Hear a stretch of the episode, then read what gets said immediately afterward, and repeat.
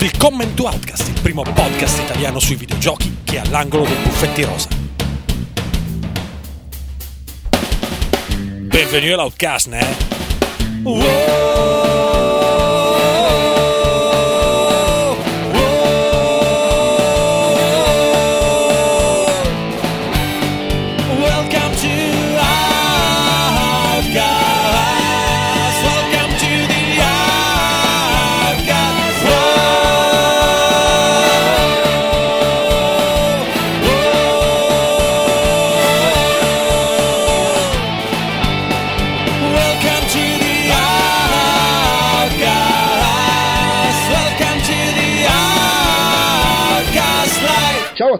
benvenuti ad Outcast Magazine, episodio 22. Io sono il solito Andrea Maderna e con me questa sera ci sono Alessandro De Luca, Ciao a tutti.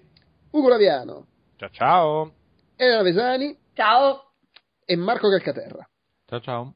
Dove- ci sarebbe dovuto essere pure il nostro fotone che però mi ha scritto prima che gli è- non c'ha la connessione e gli si è pure rotto il monitor nuovo del Mac, quindi è un po' in, in depressione, poverino. eh.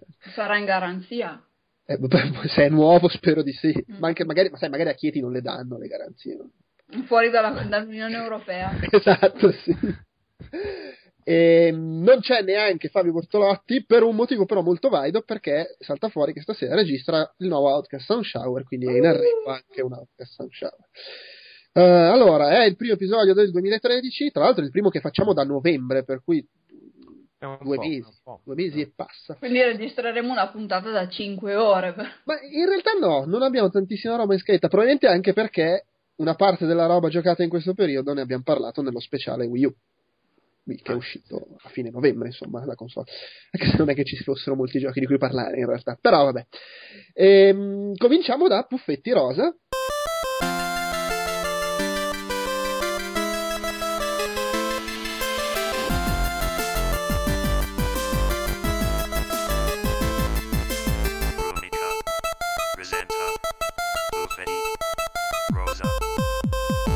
E Elena, tu hai da parlare di ben due giochi indie, due dei giochi indie più chiacchierati del, Del momento, sì. Sì. Prego, procedi. Allora, Antichamber e The Cave. Da cosa partiamo? Decidi tu.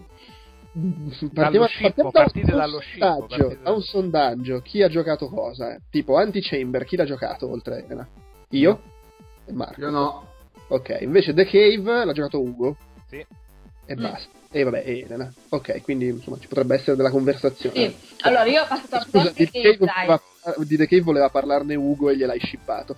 Eh, Eh, oh, eh, vabbè, parliamone assieme. Se... Ma vabbè, ma figurati, ma figurati. Nel senso, puoi parlare, eh. è per le quote rosa del podcast. eh. No, perché la, la, la No, vabbè, ma Elena ha una lunga tradizione rondibertiana, quindi è pienamente nelle Vai, ma di- cioè, siamo Siamo tutti tutti- a anni, ce l'abbiamo tutti quella tradizione. tradizione. Vabbè, comunque, partiamo, parti poi tu da quello che vuoi. Ah, partiamo da The Cave. Allora, Ok. The Cave ha il più grosso difetto che possa avere un videogioco. Ossia che devi rigiocarlo. che devi, non che vuoi, che devi. che devi rigiocarlo. Io odio sul serio rigiocare i giochi. E devo dire che purtroppo mi sono fermata a un giro e mezzo di The Cave. Perché ehm, nel, beh, chi non conosce il gioco si tratta di un'avventura grafica eh, fatta da Ron Gilbert, famoso soprattutto vabbè, per Monkey Island, è il suo titolo più, più celebre. E praticamente hai sette personaggi e devi portarli in avventura dentro questa caverna. E la caverna è l'ego narrante, molto bella, interpretata molto bene anche dal, dal doppiatore. E però si possono giocare soltanto tre personaggi per volta. E per ogni personaggio c'è un modo. Ogni personaggio risolve gli enigmi in modo diverso.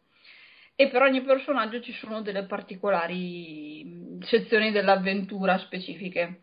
Quindi magari questa cosa può spingerti a visitare le varie location che, che si incontrano, però non tanto, anche perché in alcuni punti devi proprio ripassare. Tra l'altro leggevo online che ci sono un sacco di bug anche, soltanto che io non ho incontrato nessuno. Mm, Non so bene se siano random oppure ci siano dei punti specifici in cui ci sono questi bug. Però io ho fatto il primo giro con Eh, allora, l'avventuriero, il monaco e... eh, chi era l'altro? Aspetta. Non mi ricordo più. Si essere per intronate. Personaggio memorabile, mi pare di capire. Veramente? Ah, sì, aspetta, no, aspetta, l'avventu- l'avventuriere, la donna. Il monaco, ah, sì, il cavaliere. Il cavaliere. Ecco.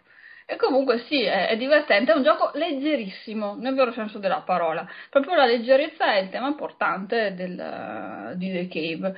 E non lo trovo neanche un, un difetto particolare, anche perché sinceramente in questi ultimi periodi trovo parecchi giochi cervellotici, come se gli sviluppatori indie che fanno giochi, eh, giochi brevi eh, de- debbano per forza eh, appesantire il- l'atmosfera de- dei loro giochi con, o con trame o con dialoghi o con un gameplay un po' farraginoso. Invece The Cave proprio è lineare, semplice, essenziale, facile da risolvere. Ben interpretato dai doppiatori, visto che comunque io l'ho giocato con i sottotitoli in italiano, ma anche perché ce l'ha in italiano, mm, deve, ascolta comunque l'audio in, in inglese. Ecco, piacevole, ma devo dire che io alla fine non ci sono arrivata, mi spiace, e non credo neanche di farcela, a meno che proprio non mi venga... Aspetta, ma non sei arrivato alla fine nel senso che... Sì, alla, alla fine nel senso che non ho giocato con tutti e sette i personaggi, mi sono fermata, stavo dicendo prima dopo ho cambiato discorso, mi sono fermata, ho fatto il primo giro, sono arrivata mi sa a un terzo del secondo giro, finché ho trovato nuovi ambienti, nuove ambientazioni. Quando mi sono trovata di fronte a dover ripetere le cose che avevo già fatto, ho detto, oh, ma chi me lo fa fare? Anche se ci sono cose magari un po' diverse con altri personaggi, non, non- non trovavo lo stimolo, ecco. Più che altro a me sembra un po' stronzo, anche se ti piace rigiocarlo, sembra un po' stronzo il fatto che siano sette i personaggi e quindi la terza Eh. volta per vedere il Ah. settimo devi rigiocartelo con due con cui hai già fatto. Vabbè che è la citazione da Maniac Mansion, credo, però insomma, citami Sì, vabbè, ecco bene, vedo che mi No, hai sì, è, scomodo perché ti costringe a ripassare attraverso degli enigmi comuni e quindi che hai già risolto, una volta che l'hai risolto un enigma è semplicemente porta questo oggetto qua, portalo là, attiva questo, attiva quell'altro quando ti fai il secondo giro. C'è anche da dire a suo vantaggio che il gioco dura effettivamente al primo giro, che ne so, 4-5 ore, dipende da quanto uno si ferma a ragionare.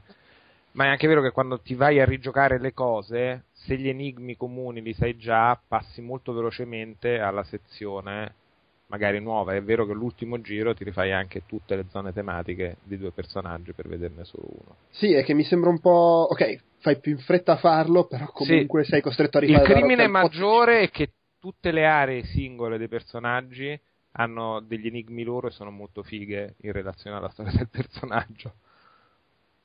Come Ah, ecco. che- Sì, quindi sì, anche- ti dà sì. anche un po' quell'amarezza di però sono io per esempio sono arrivato a farmi tre giri e mezzo. Vabbè, mm, qua siamo sul maniacale. Però a me è piaciuta tantissimo la parte quella egizia, perché vabbè, mi piace l'ambientazione egizia. Qua mi sono divertita un sacco. E dopo mi è piaciuta anche quella del castello della principessa col drago. Sì, è molto bella anche quella, a mio avviso, della viaggiatrice nel tempo. Quella è proprio divertente, sia come enigmi Ah. che come risoluzione. E quella del Quella- monaco ha degli enigmi molto giusti per il personaggio e diversi Sì. dal solito, che sono molto fighi secondo me. Sì, eh, que- anche quelli sono belli, sì, sì, sì.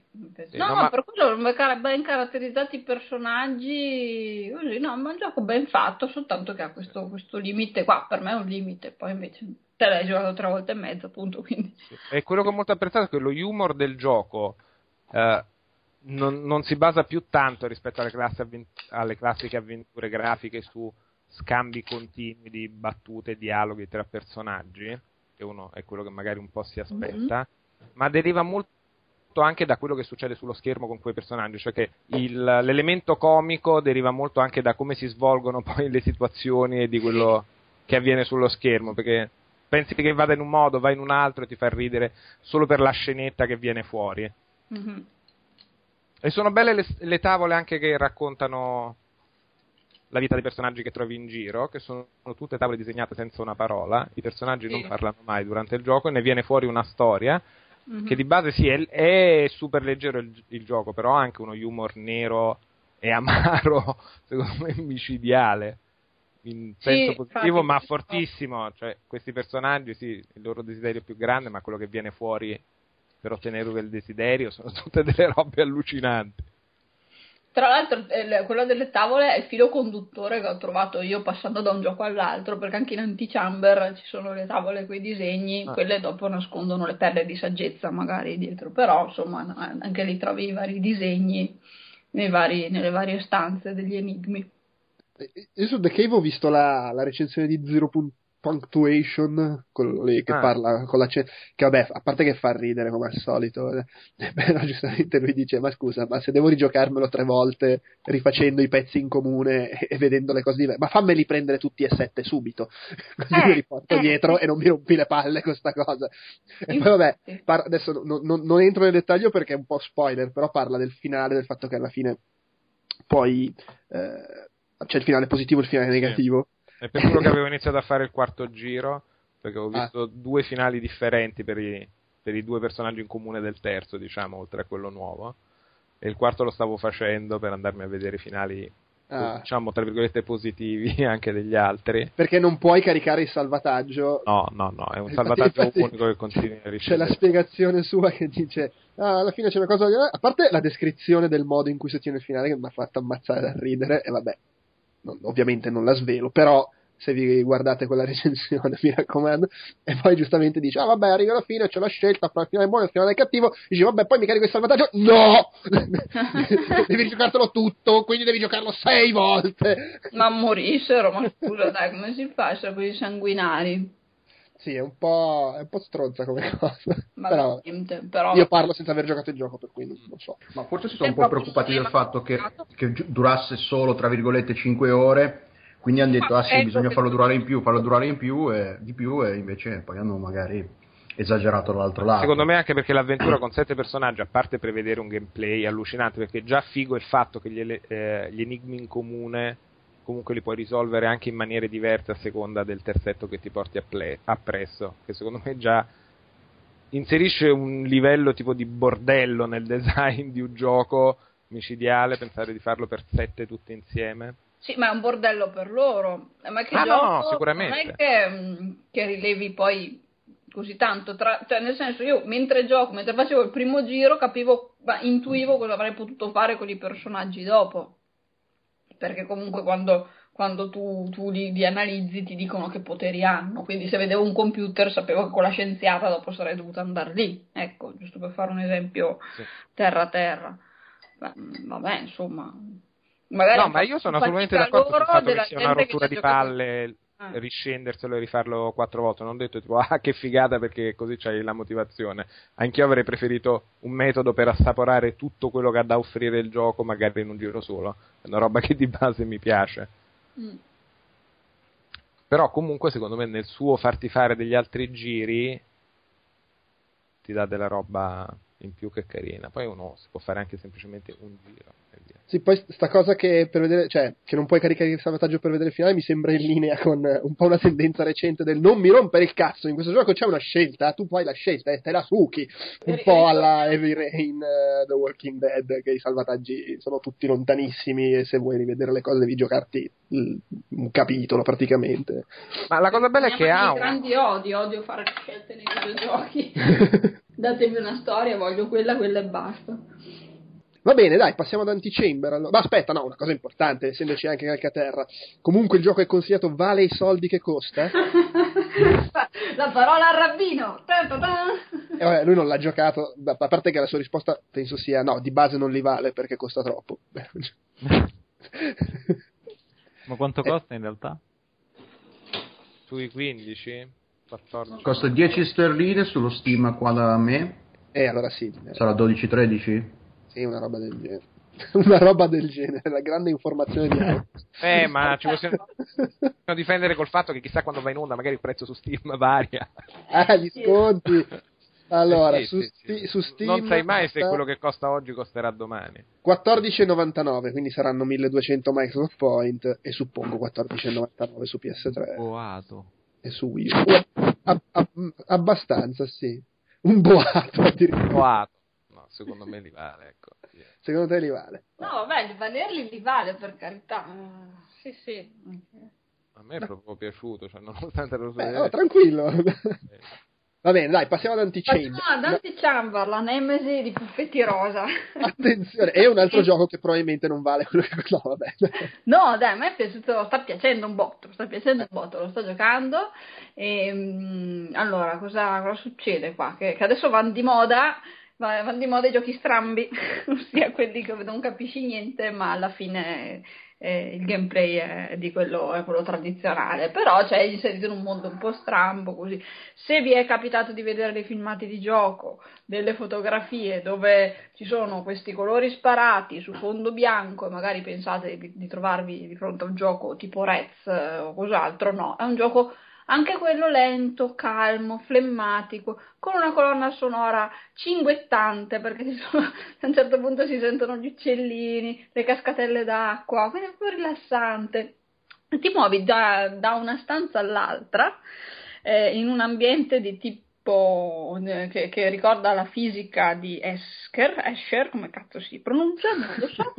Comunque, insomma, Che è quello delle scale che, che non che de- si scale che, che- che vanno a intorcolarsi tra di loro.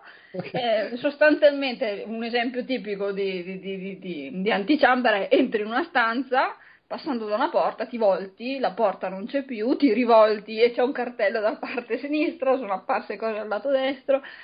E mh, diciamo che man mano che vai avanti scopri che puoi interagire con le varie stanze in modo diverso mh, grazie alle- a delle, mh, delle pistole che, che- che raccogli e con, con cui interagire con i cubetti, i cubetti di antichamber, I cubetti. cubetti.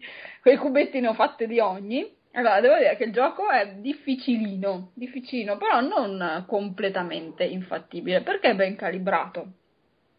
Nel senso che secondo me non, non è una cosa, cioè se tu ti metti lì con calma, che non hai la foga di dover finire a tutti i costi in fretta il gioco di- e di andare avanti ogni volta che entri in una stanza, ma ti fermi, ci rifletti, giri un attimino, vai a spasso diciamo per le mappe, allora a quel punto in un modo o nell'altro riesci a risolvere tutti i vari puzzle che ci sono. Ehm, la cosa carina, mm, come accennavo prima, è quella dei cartelli.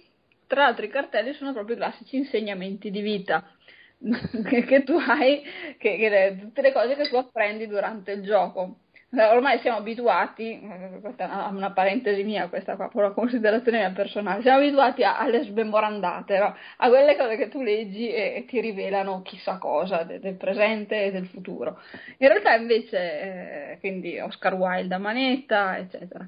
Ehm, invece la cosa carina di Antichamber è che tu risolvi un puzzle, vai in una stanza successiva e trovi un cartello che ti riassume quello che tu hai appena fatto, in un modo o nell'altro, cioè non che ti riassume nei gesti, ma nelle parole ti fa capire che quello che tu hai imparato facendo prima eh, ti sarà fondamentale, importante per, eh, per andare avanti anche successivamente. Invece sono dei disegnetti carini, quindi io personalmente li trovo, trovo un modo molto piacevole per far scorrere il gioco e anche per avere dei punti di riferimento. Per di più, tutti quanti i cartelli vengono eh, diciamo così collezionati un, a- a- all'inizio della, nella schermata iniziale del gioco, quindi è una bella panoplia lì davanti di tutti quanti i cartellini, ogni tanto mi metto lì a guardarli, soddisfatta. Ecco, così.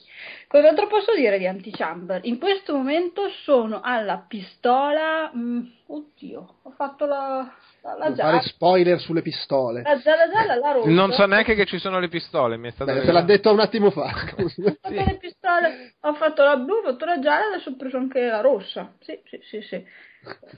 Mm, Mi incasino. Sì, Cioè, beh, comunque lo, lo vedi abbastanza in fretta giocando che ci sono le pistole. Cioè, che non solo Sì. che c'è una pistola, ma che sono le pistole. Solo che il problema è che le- la, la vedi e dici, "Mm, chissà quando la prenderò quella cosa dietro quel vetro. Ma dai, si prende abbastanza in fretta, diciamo abbastanza presto. La, la- quella blu, sì, dopo c'è un- uno stacco, la gialla e la rossa.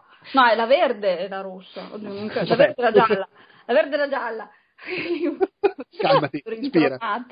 Veramente. Ma la, la cosa, la cosa bella, secondo me, è che ti piglia un sacco per il culo il gioco. È pieno di cose tipo cammina e se cammini caschi di sotto e Eh sì, ora, eh, dopo c'è il porte che VTF. cambiano. come- E poi anche questa cosa delle scritte che sembrano appunto le, le- le frasi dei, dei baci perugina che ti descrivono gli enigmi, però non sono. cioè, altri giochi te le metterebbero prima dell'enigma come indizio, invece qua no, l'indizio non c'è. Prima no, risolvi esatto, te le mette dopo, è quello che dicevo prima, adesso arrivi, stanza dopo, eh, dopo che l'hai risolto trovi la massima che ti riassume tutto quanto, Dai, quella proprio è una, è una cosa deliziosa secondo me. perché- Che poi non, non è che non ci siano indizi, perché delle cose che ti fanno un po' capire cosa dovresti fare ci sono, però non- non- diciamo che rispetto ad altri giochi recenti ti serve un po' meno la pappa pronta, ecco, ti, ti- ti costringe a sbattere un po' la testa contro il muro. Tant'è che poi con i cubetti fate quello che sappiamo che fate. Esattamente, tant'è che io poi mi ritrovo a- in uno scambio via mail con lo sviluppatore, a- con lui che guarda, gli mando lo screenshot del- della mappa di dove sono arrivato, lui la guarda e mi fa, ma aspetta, sei andato in delle stanze dove non dovresti ancora essere, come cazzo hai fatto? Perché È ti sei arrivato senza avere la pistola apposta per... Esattamente, Ah, E- e- ero bloccato, non sapevo cosa fare, però c'è una, una stanza in cui non era assolutamente previsto da lui, ma se ti metti a spostare una roba in un punto preciso, fai il salto, ovviamente dopo centinaia di tentativi riesci ad andare dove non dovresti. Io siccome ero, ero disperato, volevo vedere qualcosa di nuovo, sono stato lì mezz'ora a provarci, ce l'ho fatta. E, Ma, però ma poi- perché l'ho fatta anch'io una cosa del genere? Per- guarda, perché sono convinta perché dopo aver fatto questi salti con un cubetto solo, saltellando sopra un cubo praticamente eh sì, è quella stanza. un canguro bidimensionale.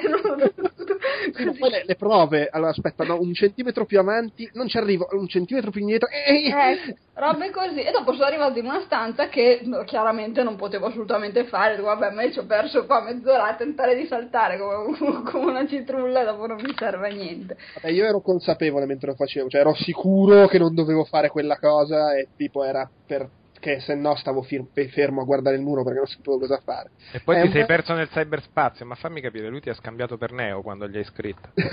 Scusami, No, ho rotto la matrice del tuo ma lui, gioco. lui mi ha scritto, allora sei in un posto dove non potresti essere. Detto, eh, eh, mi spiace, succedono a volte queste cose, sono, sono soddisfatto, sono protagonista di una di quelle volte che dicono sempre gli sviluppatori, ah, hanno fatto una cosa che non mi aspettavo. Poi lui lì mi ha risposto, "Mm, secondo me hai fatto così. Ah, non l'avrei mai pensato. Eh?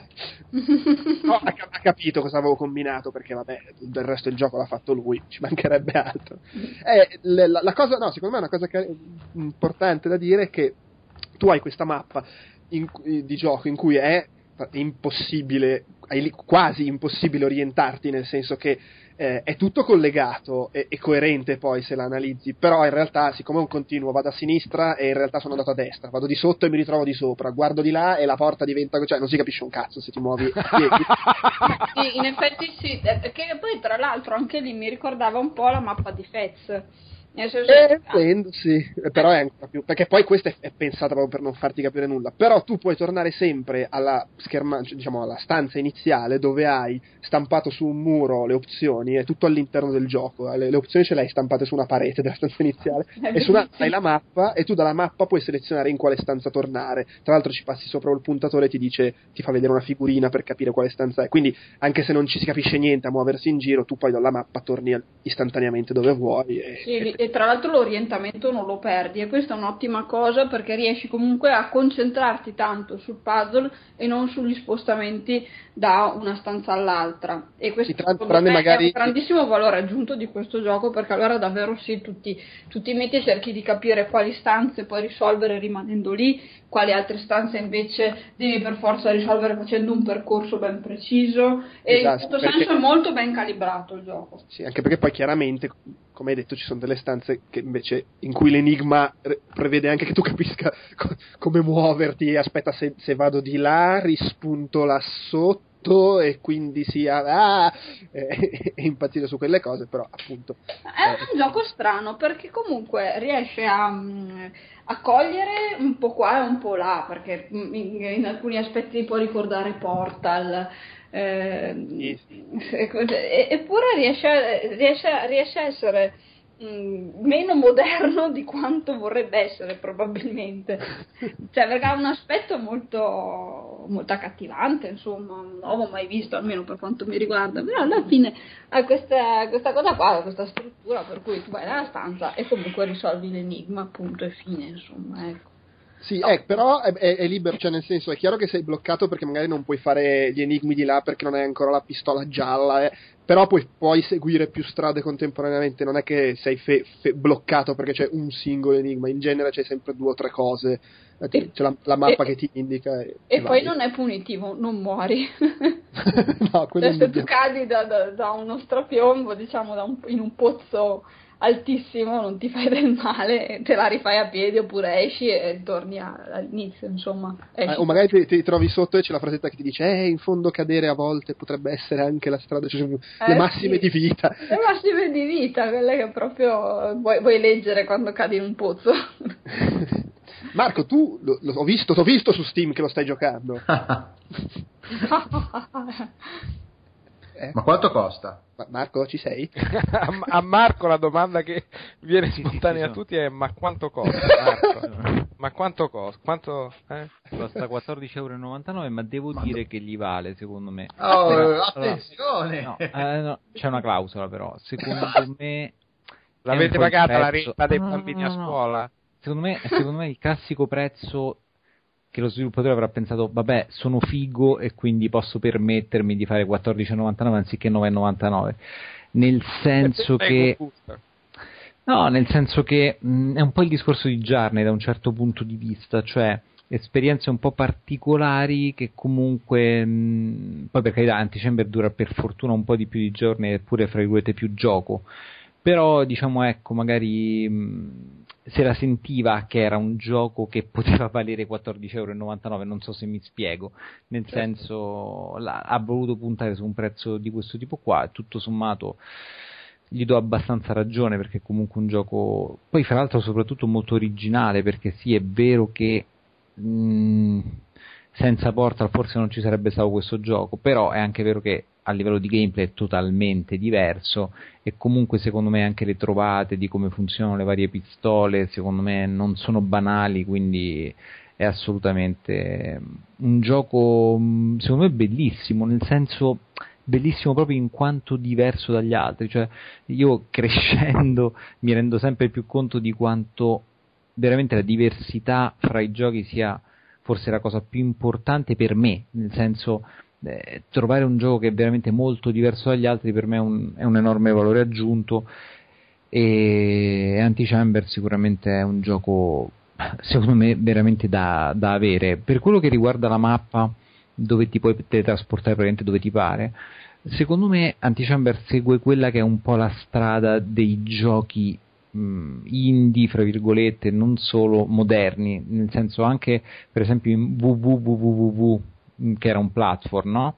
anche lì c'avevi praticamente un checkpoint Esatto, c'avevi praticamente un checkpoint a ogni stanza e per quanto le stanze fossero difficili, comunque eri sempre eh, spronato a farcela perché non avevi perdite di tempo, cioè tutto, tutto il tempo eh, speso nel gioco era tempo di, di puro gameplay in pratica. E la stessa cosa avviene esattamente anche in Antichamber perché sì, ok, puoi restare bloccato, ma il tempo veramente speso negli spostamenti è zero perché ti puoi virtualmente teletrasportare dove ti pare, quindi è anche per quello che non dura tanto, perché se questo gioco fosse stato fatto, che ne so, dieci anni fa, magari non avremmo avuto, que- magari il gioco sarebbe stato molto simile, però non avremmo avuto per esempio questo sistema di teletrasporti immediati e il gioco sarebbe durato 18 ore, l'avrebbero finito molte meno persone e sarebbe stato molto meno godibile. Quindi secondo me è comunque un gioco molto bello. Ellen ha detto praticamente tutto quello che c'era da sapere a livello di gameplay senza fare spoiler ovviamente perché fondamentalmente il gioco è uno spoiler dall'inizio alla fine se uno vuole parlare poi delle meccaniche vere e proprie eh, però insomma sicuramente secondo me da avere o perlomeno da provare non so nemmeno se esiste la demo Eh, temo di no, però Ci in sono realtà dei video. sì, ci sono dei video. Eh, il problema è questo, mh, chiudo per, per chi ci sta ascoltando, che mh, è uno di quei giochi in cui anche soltanto cercare gli screenshot del gioco su internet potrebbe farti incavolare con degli spoiler. eh. Vabbè, insomma. Eh, beh, insomma, perché metti... easy, eh. No, però è, vero che, cioè nel senso, guardi il trailer per dire, non è che ti... Tra- il trailer, ok, il trailer del gioco fatto dal programmatore ovviamente No, è che, è- è- beh, non ti svela granché, però comunque secondo me è un peccato anche quel minimo che ti svela che non te lo sei visto giocando, perché è, è un'esperienza talmente folle, surreale, che ogni, suo, ogni sua minima cazzata è più bello godertela tu giocando. Sì. Pro- ma proprio perché poi è pensato per prenderti in giro, giocare con quello che ti aspetti, eccetera, e quindi già sapere alcune cose è un peccato. Sì, sì, sono Tenderei a concordare anche perché io del gioco non ho visto nulla prima di, di giocare e il- il- i, i primi attimi di gioco, attimi parlando di 20 minuti, insomma, quindi no- non poco in termini di tempo, gironzolando per i vari livelli, è stato uno spiazzamento totale perché non capivo, non ero ancora entrata nella logica del gioco. E la cosa bella è che a un certo punto ci entri, volente o nolente, e a quel punto inizi a divertirti.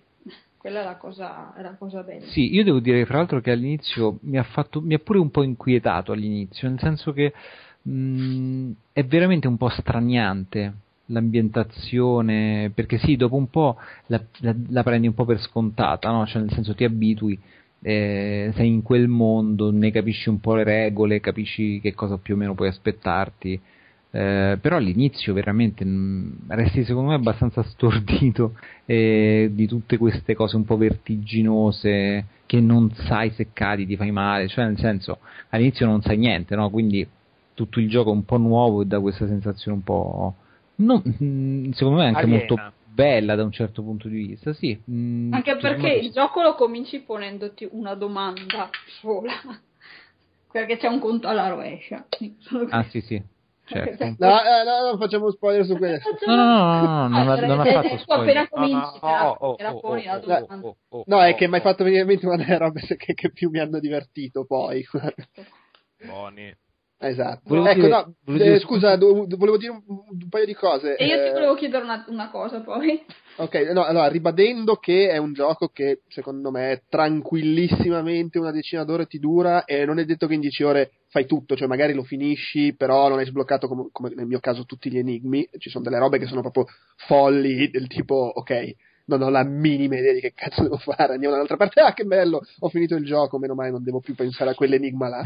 Ehm, beh, no, però il prezzo che ha detto prima Marco, non so, forse era di lancio, perché su Steam adesso lo vedo a 18,99. Ah, allora forse era per i 10, scontato sì, del 6% mi pare. Eh, vedi, era al lancio, adesso sta a Eh, un 18,99. salto di- Che è, è- è di più della media del gioco indie, eccetera. Sì, sì, sì. Secondo me continua a valerli, però insomma, sappiatelo. E un'altra cosa da dire, eh, non, non ho specifiche precise e sicuramente non è tipo Crysis 3, però non è an- neanche il giochino indie che ti va sull'app, sull'laptop, è un pochino esigente in termini di, Sì, eh, perché- di- di risorse. È. Eh, Unreal su- Engine. sulla- esatto, sulla Real Engine, quindi sì. probabilmente anche perché oh, cr- credo che eh, tenga siccome ci sono delle zone in cui sono parecchie stanze collegate fra loro in cui magari tu devi prendere una roba di qua e andare di là probabilmente è anche il fatto che è un po' alla Fez c'ha il problema di dover tenere in memoria una grossa porzione dell'ambiente di gioco o è un cane lo sviluppatore può anche essere quello No, poi in realtà io volevo, penso ti volevo chiedere, infatti, la- la- la- lo sviluppatore chi è? Visto che Allora, lo sviluppatore è tale Alexander Bruce, che è un tizio, non, non- non so se è americano o europeo, sinceramente, che aveva fatto sta roba, cioè è la classica storia di ho fatto un mod per Unreal Tournament, eh, ah, è figo, lo faccio diventare un gioco. Il mod l'aveva fatto nel 2009 e il gioco è uscito adesso. Ah, capito. Volevo e nel mezzo dire- ha vinto premi di qua e di là, i vari Eh, tra l'altro io ho visto... Vabbè, allora io mi scarico il mod. Eh, ma non credo sia proprio. Cioè, il mod Ah. penso sia più un concept. Credo che il mod fosse. Non, vor- non vorrei sbagliare perché non l'ho provato, ma credo che fosse più l- lo stile grafico e qualche idea. Poi il gioco l'ha costruito dopo. Tra Però l'altro- sto un po' sparando nel buio. Va, va, eh, eh, Poi anche Marco che ha tentato di inserirsi quattro volte. No, uccidiamolo, non facciamolo parlare. e niente, volevo soltanto dire che ho visto di recente Indie Game The Movie e, e c'è Antichamber nei titoli di coda. Ah. nei titoli di coda del film ci sono un sacco di, di giochi presentati. Ah, ma- è, è proprio tra i primi. È Magari è uno, di quelli, è uno di quelli che avevano seguito perché inizialmente Indie Game The Movie doveva essere su molti più giochi, poi alla fine hanno deciso di concentrarsi solo su quei due. Ma magari è uno di quelli che avevano Può inizialmente. essere, però i titoli di coda sono veramente lunghissimi e dedicati a un sacco di Sì. giochi. Quindi non so se magari Sì, no. ho seguito proprio quello o tu- tutti quei giochi lì. Non ne ho idea, so che all'inizio doveva essere molto più ad ampio raggio su- sullo sviluppo indie con eh, molti più giochi dentro, però non, non so di preciso. Poi hanno, hanno- avevano troppi casi umani, hanno preferito ridurre drasticamente l'impatto emotivo. Eh, Devo dire che eh, Alexander Bruce ce l'ho su Twitter e dalla foto mi sembra una persona molto più normale di, di- di quegli altri. Sì, un ammasso di, di psicopatici, cioè con tutto rispetto, però veramente delle persone provate a livello emotivo per sviluppare dei giochi. È lavoro, gente, insomma, un attimino di... Scusate se, se de- cambio discorso parlando del film, però veramente vedi co- qua- quanto patire possa essere avere sia una mentalità da artista, perché sostanzialmente queste persone sono degli artisti, e anche essere degli sviluppatori cosa che invece richiede di essere un pelino più inquadrati, ecco, anche avere dei ritmi di lavoro diversi da quelli degli artisti, e quindi li, vedi che sclerano come dei pazzi furiosi. Scusate, qualche terra, prego, ti concedo la parola visto che siamo in puffetti rosa. In- intanto vi ho linkato nella chat una foto di Alexander Bruce, così vedete se è più Io- normale. la mia si aprirà per la fine del, del podcast. per, per- per la fine di quando io risolverò tutto anti-chamber. Eh, infatti. Marco, Niente, no, volevo soltanto dire che un po' come Fez d'altronde, anche Antichamber perlomeno al lancio è un, abbastanza glitchoso, nel senso che mh, effettivamente mh, quello che avete detto voi sul risolvere le stanze in modi non ortodossi è un conto in modo non ortodosso, ma un conto è circa è tipo spammare col pulsante destro per distruggere dei blocchi e cercare di incastrarsi nella porta e poi riesci a passare, capito?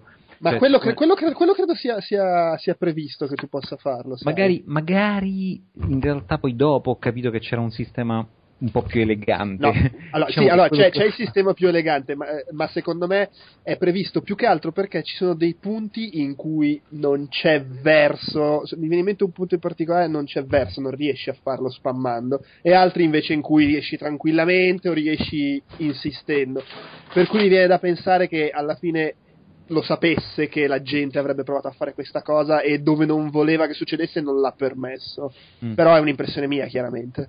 Vabbè, sì. gli spammoni sono anche anti-stress, no? Ti metti di... Spoiler! Ne abbiamo, ne abbiamo... No, vabbè, no. Spoiler cosa? No, ah, Va bene, va pazze, bene. Siete delle pazze tutte quante. Senti Elena, ti è piaciuto di più Portal o Antichamber? Oddio, io a Portal lo amo, lo amo in modo spassionato, quindi non toccatemi Portal. Quindi Portal, va bene. Sì, no, no, sono cose diverse. Allora, io- Quindi io- devo sperare che Quedex lo regali anche a me qui. Esatto. Visto che io ovviamente non l'ho comprato, ma me l'ha regalato Davide anche a me. Ma no, ma tutti, ma che cos'è? Sì, ha fatto. un- non non so come mai si ne avrà Eh, ricevuto. c'era l'offerta su Groupon, probabilmente. Comunque, attenzione, io qua mi inserisco perché eh, Portal 2 è molto più figo come esperienza, però sinceramente mi sono divertito di più a giocare Antichamber. Oh, scusate, no, no, attenzione, attenzione, quando, quando mi ha chiesto Portal, mi ha chiesto Portal, non Portal 2. Sì, no, eh, no, ma lo, lo dico apposta Io perché pensavo proprio a Portal. Portal, figata. Portal primo, La- la- per- la per- coop di per- Portal per 2. l'arginità, insomma, quelle cose. Dai. No, eh, per- però ecco, cioè, Portal 2 è figata, la storia, divertimento, eh. però se parliamo di puro divertimento del sto giocando a questa cosa, un conto è la coop di Portal 2, il single player di Portal, ma sai che mi sono divertito di più con Antichamber, come enigmi e, e robe. Così, la butto lì. Ma come Antichamber e con molti altri giochi. In realtà Portal ti ha fatto uno schifo. No, cagare no, ma l'avevo già detto all'epoca che secondo me Eh, Portal era l'avevo detto anch'io, mi sono preso le parolacce. ho fatto una sega mentale su questa cosa quando, facevo, quando ancora non erano tutte di Luigi. Che, che secondo me Portal 2 era bellissimo, la storia è figata, eh?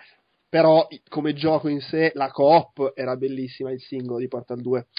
Ma insomma, comunque, vorrei riaprire questa, questa vecchia. La polemica. diatriba. Ugo, eh, cioè, partiamo al ci sta piacendoci. E Ugo, Dimmi.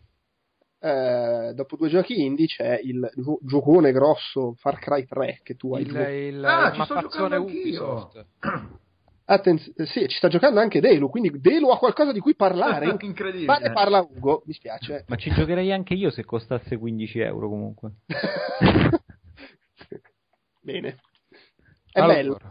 È bello, ah, è stato un'esperienza. Sì, alla fine sì, è bello. Però molti.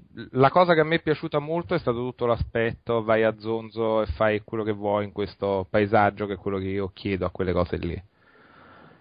E le missioni tra, in quest'isola selvaggia ti ritrovi catapultato con eh, i tuoi familiari, stai facendo il pirletta nei mari del sud, eh, finisci in un'isola dove non dovresti finire con i pirati, venite rapiti e tu ti ritrovi un po' a dover liberare dai pirati i tuoi amici. L'isola è molto grossa, esplorarla è divertente perché c'è tutto un aspetto di risorse naturali, per cui prendi le erbette, ti fai le pozioncine che ti rendono più invulnerabile, vai a caccia, ci sono quelle per trovare gli animali, ci sono le torri da scalare un po' all'Assassin's Creed che ti danno accesso magari alle armi gratis nei negozietti, c'è tutto un aspetto di conquista un po' alla Just Cause, un po' di quel tipo là Mm. generale. Le missioni singole della storia sono realizzate abbastanza normale per il genere, fatte abbastanza bene. Quello che io ho trovato realmente insopportabile è un po' tutto l'impianto narrativo del gioco. Mm. Per cui era molto più divertente andare in giro a cazzeggiare e meno. Hanno questo cattivo di cui si è scritto e parlato a lungo Vas, che effettivamente è il personaggio migliore del gioco, tipo il cattivo pazzo carismatico, recitato molto bene tu saresti un figlio di papà americano che diventa psicopatico nell'arco di 5 minuti perché fai delle stragi infinite sull'isola. È tutto preso però dal sentimento di dover salvare la ragazza, il fratello, l'amico del fratello, l'altro amico, l'altro amico, il fratello minore. eh. E tutti quelli che salvi sono una banda di di fighi, di fighi poi insopportabili.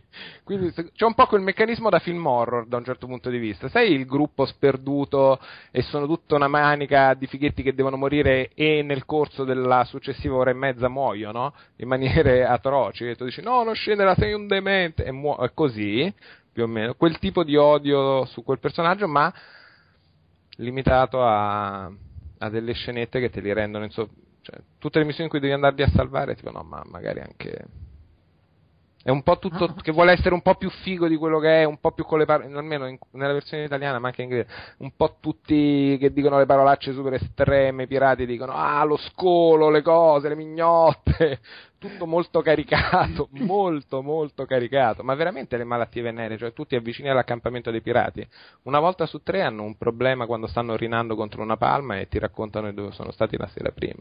Parlano di non sbaglio, sburra. tradotto eh, Fago. Sì, al- Sì, in tutto sì. in larga parte. Ma non è Cioè- che sia fatto magari, non è che sia localizzato male, eh, anzi, è proprio che secondo me l'idea di partenza è un po'. C'ha un sacco di voci contrastanti, vuole essere un po' il thrillerone psicologico, però poi casca a bocconi con delle cagate micidiali un po'. Senti Ugo, a te è piaciuto Eh. di più Just Cause 2 o Far Cry 3? A Just Cause 2 ho giocato meno che a Far Cry 3. Di... È molto meglio la parte sparacchina di Far Cry 3 Mm. Rispetto a Just Cause eh, 2. È molto più sparacchino e anche il sistema di potenziamento del personaggio con eh, le chain per fare le kill che piano piano diventi più forte di tutti dei punti da spendere con l'esperienza che fai in giro. E le mosse che fai nel gioco sono abbastanza divertenti da un punto di vista di esecuzione sul momento, poi sono molto scassate in un'ottica da sparatutto serio, perché non so, accoltelli automaticamente la gente anche se in realtà non dovresti, però ci sono delle mosse per fare delle cene in automatico, per farti queste robe qua che sono divertenti anche ad esplorare. Quelle per resistere Quindi- ai colpi, se più stealth. C'è un sacco di varietà dentro, la componente narrativa secondo me è la sua parte più debole, quella esplorativa. È molto ben disegnata la mappa, cioè in tutto il mondo, ovunque vai in giro trovi delle cosine da fare, delle robe, sono ben progettati i livelli, cioè non è soltanto lo spazio infinito con adesso c'hai due chilometri di foresta senza che un designer ci abbia mai passato le mani sopra, ma un sacco di spazio in cui giocare e fare robe. Anche gli, gli assalti alle basi sono divertenti come te li puoi gestire in maniera diversa. Che quelli mi ricordano molto gli assalti ai forti di Red Dead Redemption, come funzionano. Sì, sì, un pochino sì, sì, esattamente. Che li liberi, poi sono Sì, è tuoi, quella bolla eh. un po' isolata, è una base un po' isolata da cui su prendi il controllo, c'hai il respawn point, i negozietti, le robe, quindi Mm. piano piano i nemici i pirati di questi avamposti e prendi il controllo del, del territorio. Comunque E a me sta piacendo, Sì. sto giocando su PC e sta piacendo. Fra l'altro su Eh. PC ha venduto un milione di copie, che per essere un gioco Sì, in sì, cui infatti. devi muoverti e non devi solo cliccare sul nemico e raccogliere armi, è comunque un buon risultato. Ah, poi se lo potete far Switch- uno di quei casi in cui su PC è veramente molto meglio graficamente. Ah sì, graficamente è notevole, sì, sì. Tra l'altro sono molto belli anche le, le prove dei Raikat, Raikat, come si chiamano? Sì, sono divertenti, sì. Sono tipo le sfide del gioco, le tipo le kill mission che c'erano in GTA, quelle dove ti davano tipo il bazooka e adesso in 5 minuti devi fare il bordello, sono tutte delle robine strutturate un po' così, Sì, sì, infatti. con i vari ori da prendere, sono divertenti. Quindi do- do- dobbiamo dire se vale i soldi che costa? Vabbè, dai, sì, rivale. No, non rivale. Quanto Sì, costa? ma Sta sui sì. 40 euro adesso. È pieno di Facciamo, euro. ormai lo chiamiamo l'angolo del suc, questo qua. questa- Eh, proprio a contra Signora, io vi ci metto anche dentro, che non ne abbiamo parlato, ma io proprio perché lei mi sta simpatica ci aggiungo anche, a parte il multiplayer a squadre, eh, c'è una modalità per giocare in coop fino in 4 che sono tutto un set di missioni differenti con altrettanti personaggi di merda. No, ma, di- soprattutto i saldi, il momento dei saldi. No, ma se aspetta magari un paio Sì. di settimane, forse il prezzo scende. E ci mettiamo dentro anche il multiplayer a squadre, via signor. Lascio, lascio che è tutta roba buona, si fidi. Va bene. Allora, torniamo a parlare di giochini piccoli che costano poco, anche se no- forse comunque troppo per eh, Marco. allora, La scuola dei figli di Marco. allora eh, volevo parlare di Strike Suit Zero. Suit, su- Suite. Sì. Ok. Suit. Che è, il, gio- è il gioco di Macross. Eh, Bella! eh, I robottoni. eh, non proprio, comunque è un gioco in cui... È, è Perché c'erano gli avvocati già pronti a partire alla, alla- alla- Ah, non si può nominare Macros. Ah, boh, boh, cosa, cosa ho detto? E tra l'altro Eh, no. Macros in, in- in Italia non è Robotech. Sì, Robotech, sì. Ah, Vabbè, perché io per comunque. anni Macros, ma che è sta roba? Ah, ma sono solo due, ah, poi non era la stessa roba. Sì, Macross è, la- è in, cioè in, in Occidente eh, la, la- è la prima serie di Robotech, perché Robotech è l'insieme di tre cartoni animati diversi. Ah, ok. Ogni tanto sento dei rumori come se qualcuno stesse affilando Ah, la, probabilmente la mannaia. che, che cazzeggio sul, perché ho un microfono sul, sul portatile che non è probabilmente Ah, ok. più, più, più sensibile. Vabbè, comunque, eh, praticamente è un gioco stile X-Wing, eh, con però il fatto che dalla terza missione in poi te c'hai un caccia di Robotech Macross, chiamato come vuoi, e quindi ti puoi trasformare in robottone. C'hai la barra di energia, quando spari ai nemici o quando ti colpiscono, insomma, quasi qualsiasi cosa tu faccia, sta barra si carica e se ti trasformi in robot la consumi. Il robot è potentissimo, spara smitragliate, missili, robe, morte, distruzione su schermo totale, però è un po' più legnoso a muoversi, caccia... spada laser e boomerang. È più o meno, sì, attacco solare energia.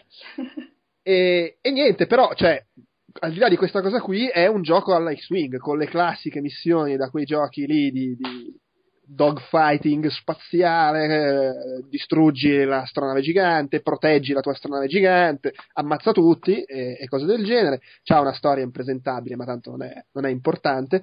Eh, sono 13 missioni, abbastanza lunghe, cioè sembrano poche 13 missioni, ma in realtà è impegnativo perché poi c'ha dei picchi di dif- difficoltà notevoli. Non è.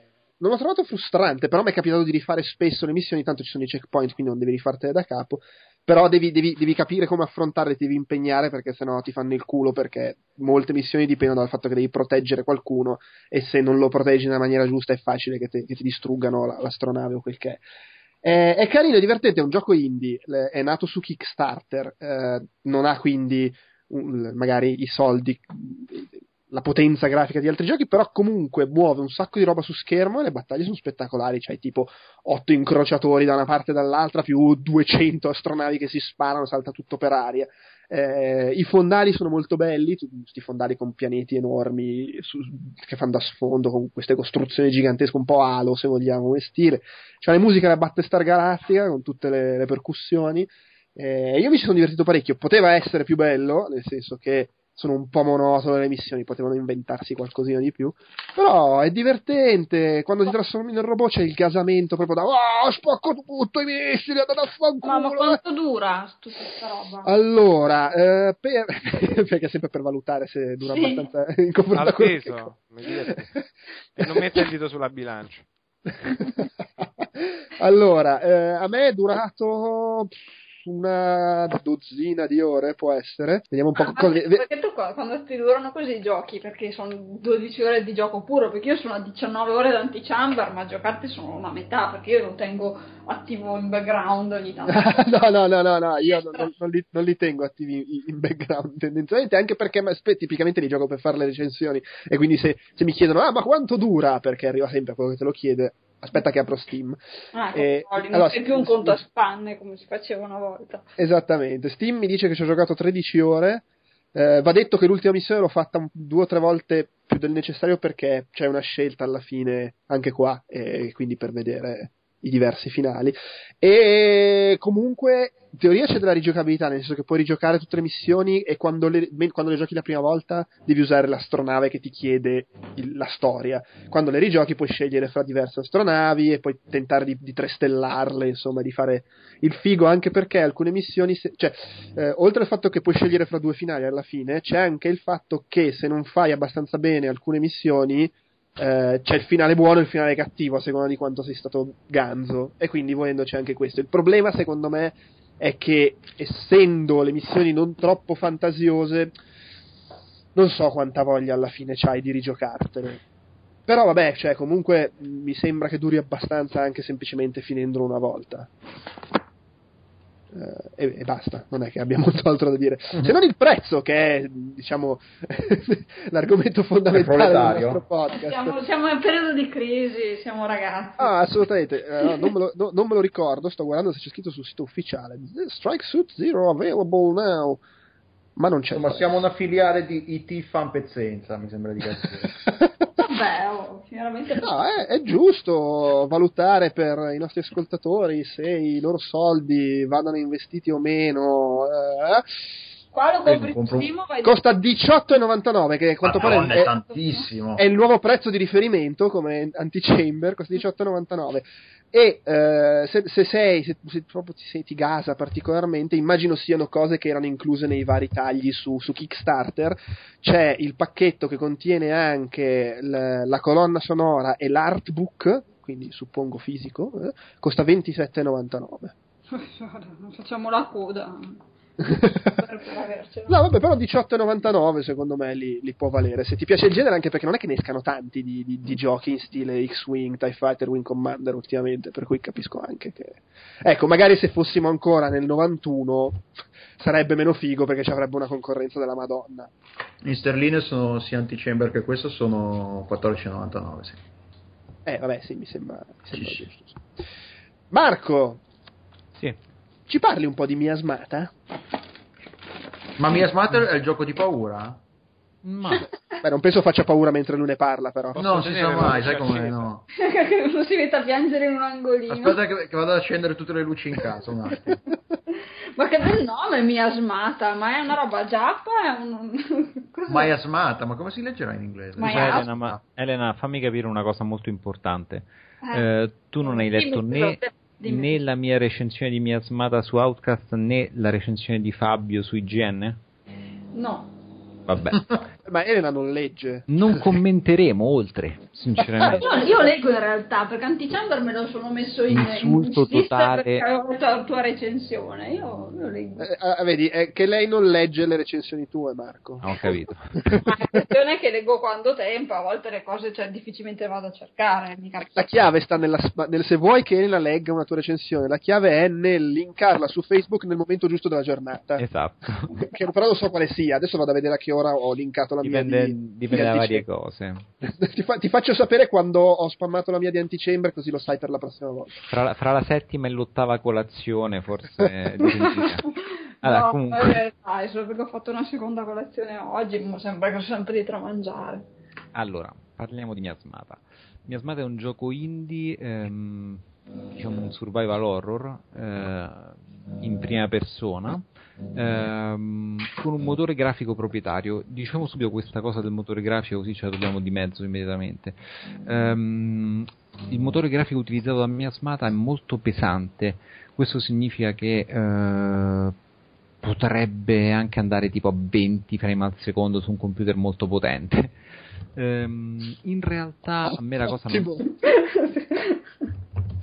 diciamo, quindi stavamo dicendo, il motore grafico di Miasmata è molto pesante e questo è forse mh, veramente uno dei motivi principali che potrebbe indurre o meno all'acquisto, nel senso che per farlo girare bene serve un computer molto potente.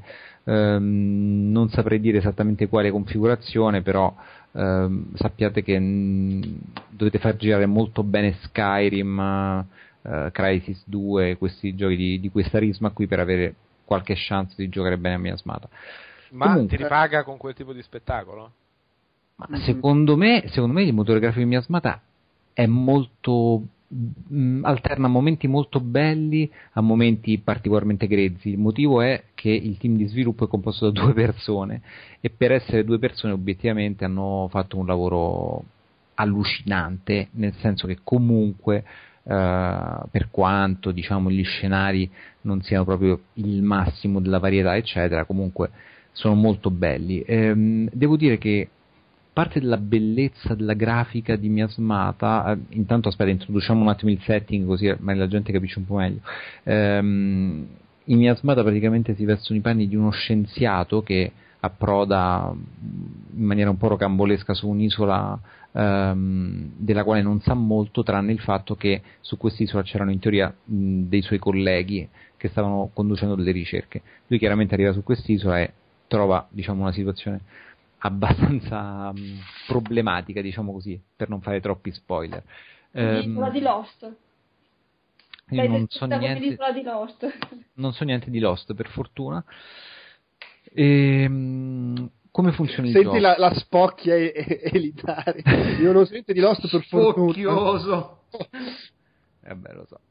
Allora, Mi guarda ehm, compiaciuto, dice bello. So. Sì, sì, sì, si crogiola nella sua ignoranza come un maiale. su, lo sapete benissimo. è un problema tuo se non hai mai visto Lost. mi sto prendendo in giro da solo. Cioè, è che mi sembra palese. Allora, ehm, no, eh, ritornando al discorso di Ugo, eh, per dire, può capitare per dire di vedere delle texture eh, molto slavate in bassa risoluzione, come anche degli scorci fantastici con vegetazione quasi perfetta, eh, farfalle che volano mentre i, i ramoscelli eh, per terra vengono calpestati producendo l'esatto rumore dei ramoscelli, cioè diciamo alterna veramente momenti di enorme immedesimazione e anche cura grafica a momenti che obiettivamente insomma eh, lasciano un po' a desiderare. L- il gameplay di Miasmata è molto essenziale. Ehm, lo scopo del gioco è quello di cercare una cura per mh, la propria malattia, perché il protagonista è affetto da una forma di eh, diciamo mh, peste, chiamiamola così. Ehm, e dopo aver trovato la cura per la malattia, scappare da fuggire da quest'isola. Ehm, la, la trovata molto interessante di Miasmata è quella di eh, mettere il giocatore contro un singolo nemico, chiamiamolo così, cioè una sola creatura ehm, che funge da nemico, diciamo adesso non la descriviamo perché comunque parte del fascino è anche ehm, capire com'è fatta questa creatura, che tipo di comportamento ha, e, mm, e quindi si passano svariati eh, periodi, volendo anche ore, senza incontrare mai la creatura, ma il fatto che la creatura esista è fonte di enorme tensione. Ehm, il gioco è mm, estremamente eh, realistico, soprattutto nel movimento del personaggio. Ehm, è forse, ecco, direi che è veramente un punto con- che contraddistingue il gioco e forse quello che lo rende più personale, cioè il fatto che mentre al contrario di Skyrim, eh, Quake e compagnia bella, il personaggio non ha, eh, diciamo, mh, dei movimenti di camminata, corsa, eh, stabiliti da un tasto, ma eh, il personaggio accelera in maniera realistica, se c'è una discesa tende a scivolare ehm, ed è tutto gestito in maniera molto ehm, semi-realistica, chiamiamola così, perché comunque chi non è abituato, cioè essendo il primo gioco che fa una cosa del genere, all'inizio è difficile abituarsi a questo sistema di controllo e quindi fini- si finisce per cadere spesso, per anche maledirlo un po' questo sistema di controllo all'inizio. Poi però devo dire che facendoci l'abitudine è quasi impossibile tornare indietro, nel senso che io ho giocato a Skyrim dopo aver giocato Miasmata e devo dire che l'assenza totale di inerzia nel movimento del personaggio in Skyrim mi è sembrata veramente appartenere a un passato remoto proprio dei videogiochi. Ora sicuramente in alcuni frangenti questo sistema di controllo ehm, risulta un po' eccessivo, eh, quindi ehm, può essere leggermente ingiocabile in alcuni piccolissimi frangenti e sicuramente lo è di meno di un gioco in cui cammini, lasci il tasto e il personaggio si immobilizza. Però devo dire che per l'immedesimazione fa veramente tanto e io spero di vedere tanti giochi in futuro eh, con questo sistema di movimento ecco, un po' più realistico, diciamo così. Uh, per quello che riguarda mh, la giocabilità, eh, il nucleo del gioco è quello di esplorare l'isola, mh, quindi di andare alla ricerca di piante che combinate insieme presso delle, delle capanne particolari, diciamo laboratori di fortuna, eh, possono aiutare poi a eh, trovare una cura per la, per la propria malattia. Ehm, al contrario di tutti gli altri giochi praticamente del mondo, in Miasmata però per eh, creare la mappa del gioco non basterà esplorare le zone e la mappa, mh, diciamo, negli altri giochi si eh, disegna da sé. Qui funziona in maniera un po' diversa, ovvero bisogna prendere come punto di riferimento ehm, degli oggetti, che ne so, ehm, dei, mh, dei, landmark, ovvero sì, dei punti di riferimento, e soltanto guardando due punti di riferimento diversi già conosciuti si può praticamente triangolare la propria posizione che verrà, che aggiornerà, eh, questa procedura alla fine eh, aggiornerà sulla mappa la propria posizione.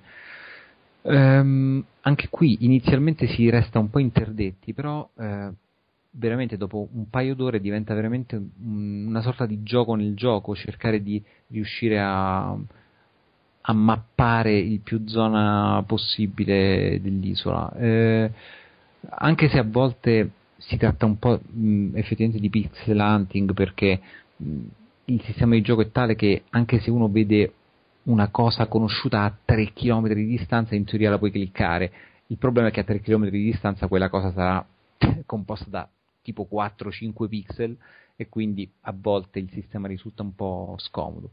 Però mh, è un sistema veramente anche qui molto bello, eh, perfettamente integrato proprio nell'ambientazione, cioè ehm, questo fatto di non, di non, avere la pappa pronta a livello di mappa è, è, aggiunge veramente tantissimo al gioco.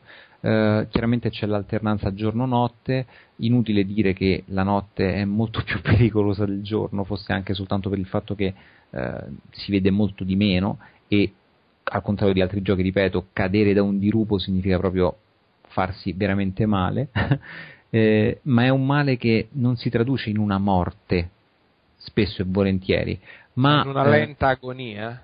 No, più che lenta agonia direi che è una semplificazione del gioco che molti hanno criticato, ma io non me la sento di criticarla. Quando si cade, non è che il personaggio ha dei punti ferita, il personaggio gli viene la febbre praticamente. Cioè, quando non è chiaramente l'unico caso, la cosa può avvenire pure quando, per esempio, si passa troppo tempo in acqua. Ehm, oppure ci si fa male in altro modo, il modo che ha il gioco per eh, farti correre i pari, fra virgolette, è quello di farti venire questa febbre, diciamo, la chiama così che può essere curata o dormendo in un letto oppure trovando mh, delle piante medicinali che eh, curano la febbre. Comunque per chiudere, eh, secondo me è un gioco molto bello, come dimostra l'otto e mezzo che gli ho pioppato, eh, sembra essere opinione praticamente comune. Ehm, l'unico problema è che mi pare che non esista una demo perché effettivamente con questo discorso del motore grafico sarebbe stata effettivamente dopo.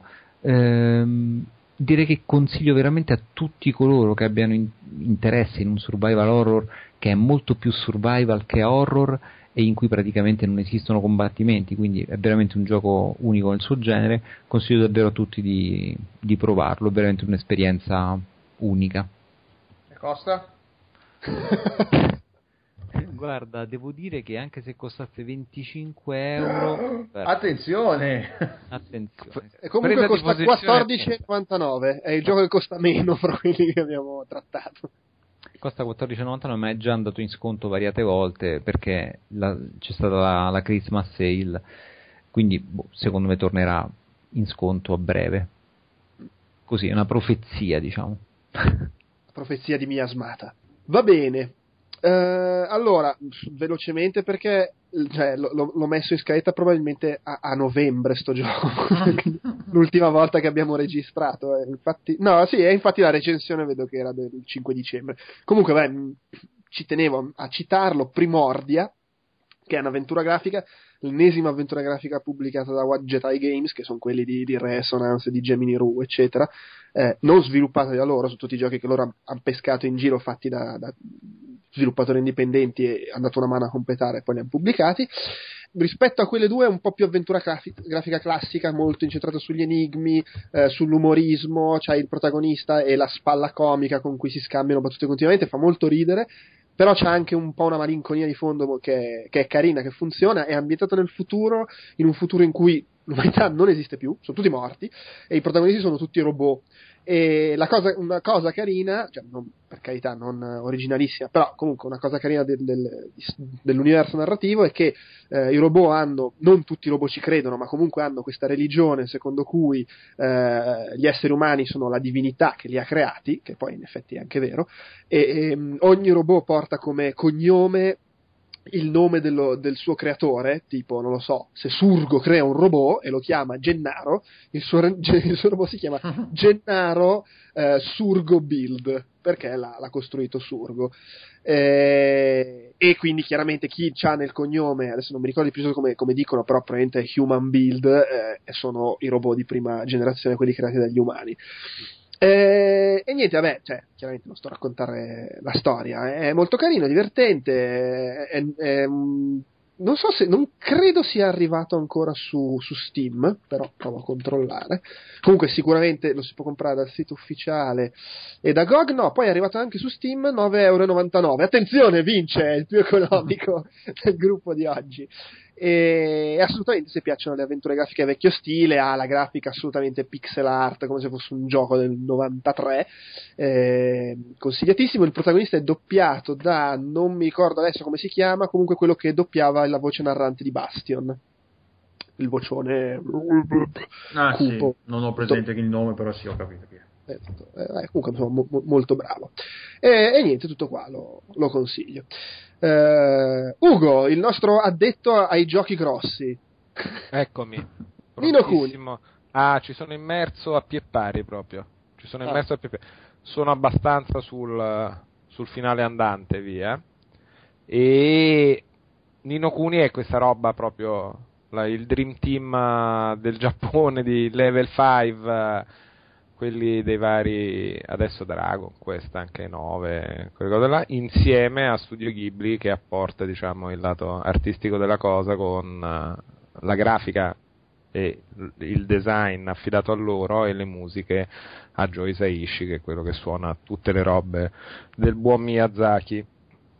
In Nuce è proprio il GDR classico classico con una forte spruzzata di Pokémon ma senza le eccessive profondità di Pokémon. Cioè, Ma Pokémon è classico- profondo al confronto di Nino Kuni? Beh, Pokémon se vai a scavare sotto tra tutte le robe per farti le squadre e le cose nei sistemi, nei sistemi di gioco Pokémon Elena è caduta di delle nuovo. robe è, è micidialmente profondo Pokémon. Hai appena non venduto un Nino Kuni. Ah. Ok, no, per te, allora, se tu sei solo della squadra o pinguini infernali o morte, no, è chiaro, tu sei disghea. Allora, ok, non è profondo, Pokémon non è profondo come disghea. No, Come no, vari- vabbè, ma in, in realtà volevo soltanto sapere se Eh. almeno gli scontri con i boss erano un po' impegnativi o no. Ma là dipende, come in tutti i GDR classici, quanto spendi a livellare, a fare Certo. le quest secondarie e eventualmente a grindare. Cioè, può diventare una passeggiata di salute come impegnativo se non lo gestisci. Secondo me il difetto principale appunto del gioco è un po' il sistema di combattimento. Che è un Bene. mezzo, eh sì. Cioè non è, non è sgradevole nel gioco, si riesce a gestire, però a me personalmente era piaciuto molto quello di Final Fantasy XII dove programmavi praticamente l'IA di ogni personaggio senza dover ripetere tutte le mosse per tutti gli scontri. Mi sembrava un twist interessante e che levava al gioco molta della ripetizione manuale che hanno i GDR Giappo di tanto so che la prima azione che voglio fare durante un combattimento è il ladro ruba l'oggetto perché Sì, devo sì, farlo manualmente tutte le volte? Imposto che il ladro fa sempre quella roba là con tutte quali varianti sono invece minime e il combattimento è un po' in tempo reale un po' alla Grandia 2 con eh, tu che evochi il tuo Pokémon della situazione nel tuo roster di tre, altrettanto fanno gli eventuali altri personaggi e tu puoi shiftare un po' dall'uno all'altro per impostare le varie cose, ma se li lasci sulla loro intelligenza artificiale, uno, sono molto limitate le scelte che hai per indirizzarli e due, si comportano un po' da ebeti, quindi c'è un po' un correre appresso a, a quello che fanno gli altri. Detto questo, nel suo essere generale, un GDR Giappo è veramente deliziosamente confezionato e anche studiato per non avere quelle robe da frustrazione, per cui se non fai una cosa ad un certo punto l'hai persa per sempre, Sì, sì, sì. quelle, quelle cagate, tipo c'è lo scrigno che se per caso lo apri una volta come apri quegli altri, quegli altri 5 in giro, poi però non puoi accedere all'arma super finale di Dio, e no, perché proprio non dovevi toccare niente, anche se non abbiamo detto niente. Quelle robe là non ci sono, è molto invece ti lascio fare le tue robine quando vuoi, quando hai tempo. E i Pokémon che ci sono dentro disegnati da Studio Ghibli sono effettivamente tanti e godibili nel tirarli su, svilupparli un minimo, equipaggiarli. Stai giocando il gioco in italiano o in inglese? Allora, lo sto giocando con... eh, ecco, una- un piccolo rant che voglio fare. Io mi sono comprato la- l'edizione Bau Bau che ha il libro. La cosa figa, anche che è il gioco, ecco che non ho detto, che ha questo a- eh, Abecedabra, che sarebbe l'abbecedario del mago, quindi anche localizzato simpatico in italiano, che dentro al gioco è presente in versione digitale quando vai avanti nel gioco, ti sblocca le varie pagine le cose, tutto localizzato in italiano anche molto bene figo con i nomi tutti in italiano. Quello che ti trovi dentro l'edizione fisica, che è una riproduzione di questo tomo di 300 pagine, poi è proprio molto ben fatto, disegnato con tutte le schedine dei personaggi, gli incantesimi, ci sono 12 racconti dentro e nel gioco ci sono degli enigmi che ti richiedono di sfogliarlo, tipo decifra l'alfabeto, trova queste cose qua, che sono molto carini come sono inseriti. Il problema, se te lo giochi in italiano nella versione europea tipo collector, che quello fisico invece è in inglese, perché per tutte le versioni europee è in inglese il libro, e quindi non corrisponde niente a quello nel gioco. Non è una roba che ti uccide, perché nel gioco ce l'hai tutto disponibile in digitale man mano che lo sblocchi, ma se hai quello completo, figo, fisico già da subito, o se vuoi invece di andare nel menu aprirti il libro che è proprio figo per quello, per andarti a vedere questa specie che hai catturato, quale cazzo è, non corrisponde nulla, perché so- Eh, il libro certo. è soltanto in inglese. Quindi a chi... Ed è un peccato perché la localizzazione, io che sono della scuola per cui se ci sono i dialetti non è male se c'erano i dialetti in origine perché stai provando a comunicare quella roba lì, tanto la perfezione della traduzione è irraggiungibile come obiettivo. Io che come gusto personale non sono contrario al fatto che il fatino parli romanaccio invece che gallese come in inglese o invece che in osakese come in Giappone, a me ha divertito ed è localizzato, le parole sono proprio divertenti, dice mostraccia, appunto Abecedabra, secondo me è una bellissima idea di localizzazione per il libro del mago. C'è un sacco di, di cose fatte simpatiche. È strano quando te lo giochi sentire in inglese il fatto che parla appunto in gallese e poi sotto lo leggi in romanesco. Non mi disturba né l'una né l'altra come scel- scelta, insieme conoscendo un minimo entrambi è un po' dissonante. Eh, ma, ma a me poi da... in- in inglese io riesco dei raramente a seguire i sottotitoli in una lingua e il parlato in un'altra, mi dà sempre un po' fastidio. Sì. Se uno vuole l'esperienza Ghibli totale, se lo può giocare con la lingua in giapponese, sottotitoli nella lingua che preferisce. Io consiglio, se avete una collector e dovete iniziare a giocarlo, giocatelo in inglese, mi dispiace dirlo perché almeno avete accesso all'oggetto fisico quando giocate, che è molto divertente passare dall'uno all'altro. Comunque di base un GDR giappino confezionato con stile, un po' Tu pigro, a quante ore stai? 50. Quindi vabbè, hai girato tanto, poco, normale. No, io poi in quelle robe là mi ci perdo, quindi a prescindere Vabbè, Ma è PlayStation non 3 so le solo o anche 360? No, soltanto PlayStation 3 era in origine DS e poi PlayStation 3, soltanto che la versione DS non è mai uscita al di fuori del Giappone, Mhm. e... mentre la versione PS3 sì. Quindi questo possiamo dire che costa un euro all'ora circa. Dipende da quanto ci giocate, magari... Ah, ecco, una roba. come in molti casi in questo genere, per fortuna non quelle robe tipo 25 ore, ma le prime due ore, un'oretta e mezza sono un po' lentine e ci mette un po' ad aprirsi, come capita spesso in quel genere là. Però poi quando sei entrato nei meccanismi funziona bene, una macchinetta classica, vecchiardella, ma molto ben oliata e ripulita. Senti, rispetto ai giochi di ruolo classici, magari che ti sono piaciuti di più, mm, Nino Kuni come si colloca più o meno, eh? Ma è difficile perché ne ho giocati veramente tanti, quindi sicuramente come sistema generale non è tra i miei preferiti. Mm. Né come sorpresa, né come appunto perché poi in combattimento devi più badare a che gli altri non facciano cazzate che a impostare tranquillamente quello che vuoi fare. Però è molto più riferito nelle robe di contorno, è molto ciccettino. Mi era piaciuto un po' di più Dragon Quest 9 su, su DS, tra proprio le, la- nella maniaca- maniacalità di fare il GDR classico giappino. Mm. C'ha delle cose simili, tipo i mostri corrono via quando sei un po' di livello sopra, quindi non sei costrettissimo a farteli quando torni indietro. Ecco, ma scusa, gli scontri di Nino Kuni come funzionano? Cioè, puoi evitarli, sono perfettamente casuali, vedi i mostri sulla mappa? Allora, ci sono delle. eh, vedi i mostri sia sull'overworld che dentro, diciamo, le location. Mhm. In entrambi i casi puoi o acchiapparli alle spalle e avere un vantaggio se non Sì. ti vedono, o evitarne le- il pattugliamento, Mhm. oppure ti vengono addosso, ti inseguono e se sono più veloci di te eh, ti acchiappano. Tipo Va da sé che l'ago che hanno la capacità di venirti addosso all'inizio è che non riesci a sfuggire perché sei in una zona tipo con i livelli forti ti vedono da più lontano un pochino comunque sì, sì. mentre è molto più facile in una zona che hai già fatto slalomartene via Certo, certo, vabbè, insomma, comunque... Di questo più- c'è il demo, eh, comunque. Me lo ricordo C'è che il proprio demo? c'è il Sì, demo c'è, su- de- c'è il demo su PlayStation Network, sì, sì. ah ok beh provato Quindi il volendo. sistema di combattimento è anche carino come te li sviluppi e gli attacchi fai memorizzare le cose cioè è m- molto ti puoi costruire la squadra e sul fare sul momento che è un po' più scomodino secondo me Ho capito. In tutto questo il valore aggiunto ovviamente micidiale è tutta la confezione Ghibli, tra le scene a cartone animato, anche se non è tipo la roba ovviamente migliore che abbia mai fatto Ghibli, ma il design generale dei mostri, delle cittadine, è proprio bella la resa a schermo, sembra di vedere un po' un cartone, è proprio molto figo in quello. Una domanda che non so se rispondere. Ci sono mostri tipo le weapon di Final Fantasy VII?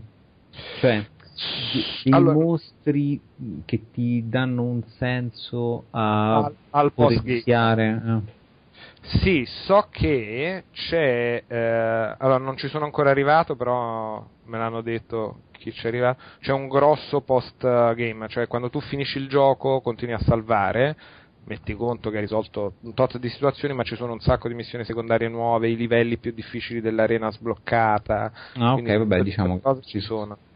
No, no, no, è chiaro che non volevo, diciamo, spoiler, ma più che altro un'indicazione. Perché No, la cosa positiva è appunto che non ti perdi niente, cioè che non, non hai modo di, di perderti contenuto anche andando avanti se vuoi tirartela dritto a Sì, sì, rispetto. sì. Comunque diciamo un gioco di ruolo classico in cui forse prevale la, la forma sulla sostanza.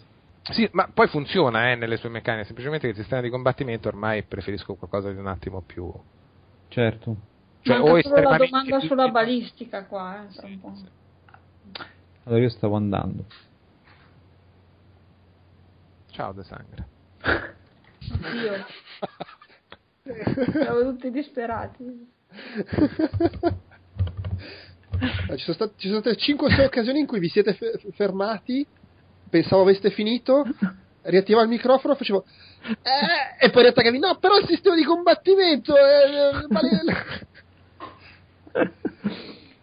Eh, vabbè. Comunque classico gioco che io a me piacerebbe guardar giocare, ma non giocherò mai, ecco. Io non tocco un RPG giapponese da Final Fantasy XII, penso. Io da Final Fantasy E non, ne ho, e non ne ho più voglia proprio, non è proprio roba che ho più voglia di giocare. Salve sei un raffinatore che si fa 200 ore su Diablo 3, hai capito? Sì, no, no, ma sei no, no, ma- palato raffinato sei diventato. Non sto dicendo, che, sto dicendo che è un genere che non mi piace più, tutto qua. Mm-mm. E ci ho passato tantissime ore eh, in passato, ci mancherebbe anzi. Final Vabbè, comunque- Fantasy VII ho fatto 3-4 giri, vabbè, ero anche. Eh, Sì, sì. io ne ho, fatto me- ne ho fatto mezzo, stavo facendo tutto, il cioccobbo, le cose, e poi mi si è rotta la memory card. Ah, ecco, vabbè. a metà gioco. Esattamente, sì. Vabbè, ci siamo persi Marco. Ma così sul secco, cioè pensavo fosse Sì, sì, no, non, non gli abbiamo... Lui ha detto io me ne vado, noi abbiamo pensato scherzo. In realtà no, io avevo capito, però è, che è partita un'altra conversazione e ho detto vabbè, ha staccato e tanti saluti. vabbè, tanto non serviva più, no? No, povero Marcolino. In realtà no, serviva nel senso che c'è l'ultimo gioco di cui voglio parlare che è un altro gioco in cui avrebbe potuto dire "Eh, però costa un po' troppo e non lo so. Sarebbe Kentucky Ro- Route, Route Zero. Root. Qualcuno di voi l'ha, l'ha giocato? No, eh, però in- mi sa che aspetto, aspetto che escano tutti gli episodi o qualcosa del genere. Esattamente, perché è un gioco a episodi. ecco. All- allora, eh, è un gioco fatto da Cardboard Computer, che è della, sostanzialmente un tizio, poi credo che comunque abbia collaborato con altri in questo caso, che, che fa giochi da un po' proprio super stra indie, fino adesso erano tutti gratuiti. Consiglio se volete provare a Housing California, che è un, giochino piccolo in flash, molto carino, stile avventura grafica, un po' sui generis. Eh, questo Kentucky Road, Road Zero, che eh, tra l'altro vedo è su Steam Greenlight, è stato approvato dalla community, però non è ancora arrivato su Steam, ma immagino arriverà, e che eh, costa 7 dollari se si compra solo il primo atto, 25 dollari se si compra la, la serie completa che è in 5 atti. Sette- Vabbè, dai, si, si- si risparmiano 10 dollari. compra 10 di subito. dollari non è poco, per quello sì. E che cos'è? È tecnicamente un'avventura grafica, nel senso c'hai il personaggino, lo muovi cliccando in giro e interagisci con le cose. In realtà, in tutto il primo atto, che per la cronaca si finisce in un paio d'ore se proprio ti metti ad esplorare, se- ma lo puoi tranquillamente finire in un'ora se ignori il fatto che puoi andare in giro e vai dritto andando avanti secondo la storia. Eh, ci, ci sono credo due cose che potremmo catalogare come enigmi e sono entrambe nella prima ambientazione. Poi basta. Il resto del gioco è tutto eh, andare in giro, cliccare su robe e parlare con la gente. La, mm, ha, ha- ha due cose. Chiaramente, cos'ha di bello? Che è fica la storia, e soprattutto è bello il modo in cui è narrato, è molto bello lo stile grafico, ha un'atmosfera pazzesca, una regia, secondo me, fenomenale, ed è scritto in una maniera eh, molto letteraria, se vogliamo. Che non so se sia una parola corretta per quello che intendo dire, però molto da, da- da libro più che da videogioco. E cioè è scritto molto meglio della maggior parte dei videogiochi. Insomma, non Nel ci ha, caso del- non ci ha lavorato David Cage, mi sembra di capire. no, vabbè, ma al di là di quello, il fatto è che è, è una cosa. Non saprei infilarlo in un genere, nel senso che in genere. eh, cioè non è fantascienza, non è horror, non è una commedia come sono spesso le avventure grafiche, racconta una storia, so, drammatico. Ma alla fine Eh, di- si usa drammatico per tutto quello che non, che non rientra Eh, in sì. nessun Sì, genere. sì, anche se non è strettamente drammatico, però sì, in effetti al cinema in genere si dice film Drama. drammatico. è vero. Quello che in inglese dicono drama, e, generalmente. e ha, ha un modo molto carino di farti fare scelte, nel senso che non è che ci sono scelte su- su- sulla storia, ma non è neanche come The Walking Dead. Eh, in pratica, la maggior parte dei- nella maggior parte dei dialoghi, quello che tu dici è eh, i personaggi parlano del loro passato, più- oppure definiscono quello che sta loro attorno. Quindi tu di fatto, a seconda di cosa scegli di dire, cambia un po' quello che stai raccontando, cambia un po' come è fatto il personaggio banalmente il primo dialogo ti chiedono eh, come si chiama il cane che ti porti dietro. Tu puoi scegliere fra un nome maschile un nome femminile oppure dire non ha nessun nome. Questa è una, è una cosetta, anche se comunque definisce uno dei, un personaggio che c'è per tutto il gioco, ma tutto il gioco è così, parli con un'altra persona e racconti un aneddoto del tuo passato e scegli che cos'è quell'aneddoto, quindi crei un po' il, il- racconto, anche se poi i posti in cui giri sono rimangono quelli. Eh, è bello, bel- atmosfera pazzesca, ah, ripeto, scritto benissimo, eh, lo stile molto surreale e ha questa mappa in cui ti muovi, che è proprio una mappa stile cartina stradale, molto essenziale, dove però ci sono i posti dove devi andare per forza per andare avanti la trama. E ci sono un sacco di altri piccoli posti che- dove puoi andare e in alcuni casi sono proprio delle ambientazioni in cui poi ti muovi col personaggio, in altri casi invece le, le puoi esplorare ma come se fosse un'avventura testuale, cioè tappare il testo che ti dice cosa trovi lì e decidi cosa fare. È una roba totalmente bizzarra eh, che però secondo me merita tantissimo se piace chiaramente un gioco in cui non- cioè non- non si gioca in senso classico, ma si vive una storia molto figa. L'u- L'unico, cioè, spero che gli altri quattro atti siano all'altezza perché il- lo standard stabilito dal primo atto è altino ed è una roba che, che non ti aspetti e quindi io ho un, un po' di sfiducia, non sono convinto che riesca ad essere così figo fino alla fine, vedremo. Però lo consiglio. Io seguendo, il, vedi, anche il, il consiglio finale di Jopap senza averlo ascoltato, appena mi ha detto figata compra, io ho comprato occhi chiusi e ancora lo devo lanciare senza seguire niente, anzi ho quasi un po' chiuso le orecchie durante la spiegazione, ma ho fatto esattamente questo. Va bene la fiducia in Jopep, però non compro 5 episodi di cui ce n'è fuori solo uno. Ah, prendiamo un episodio e vediamo com'è. Bravo.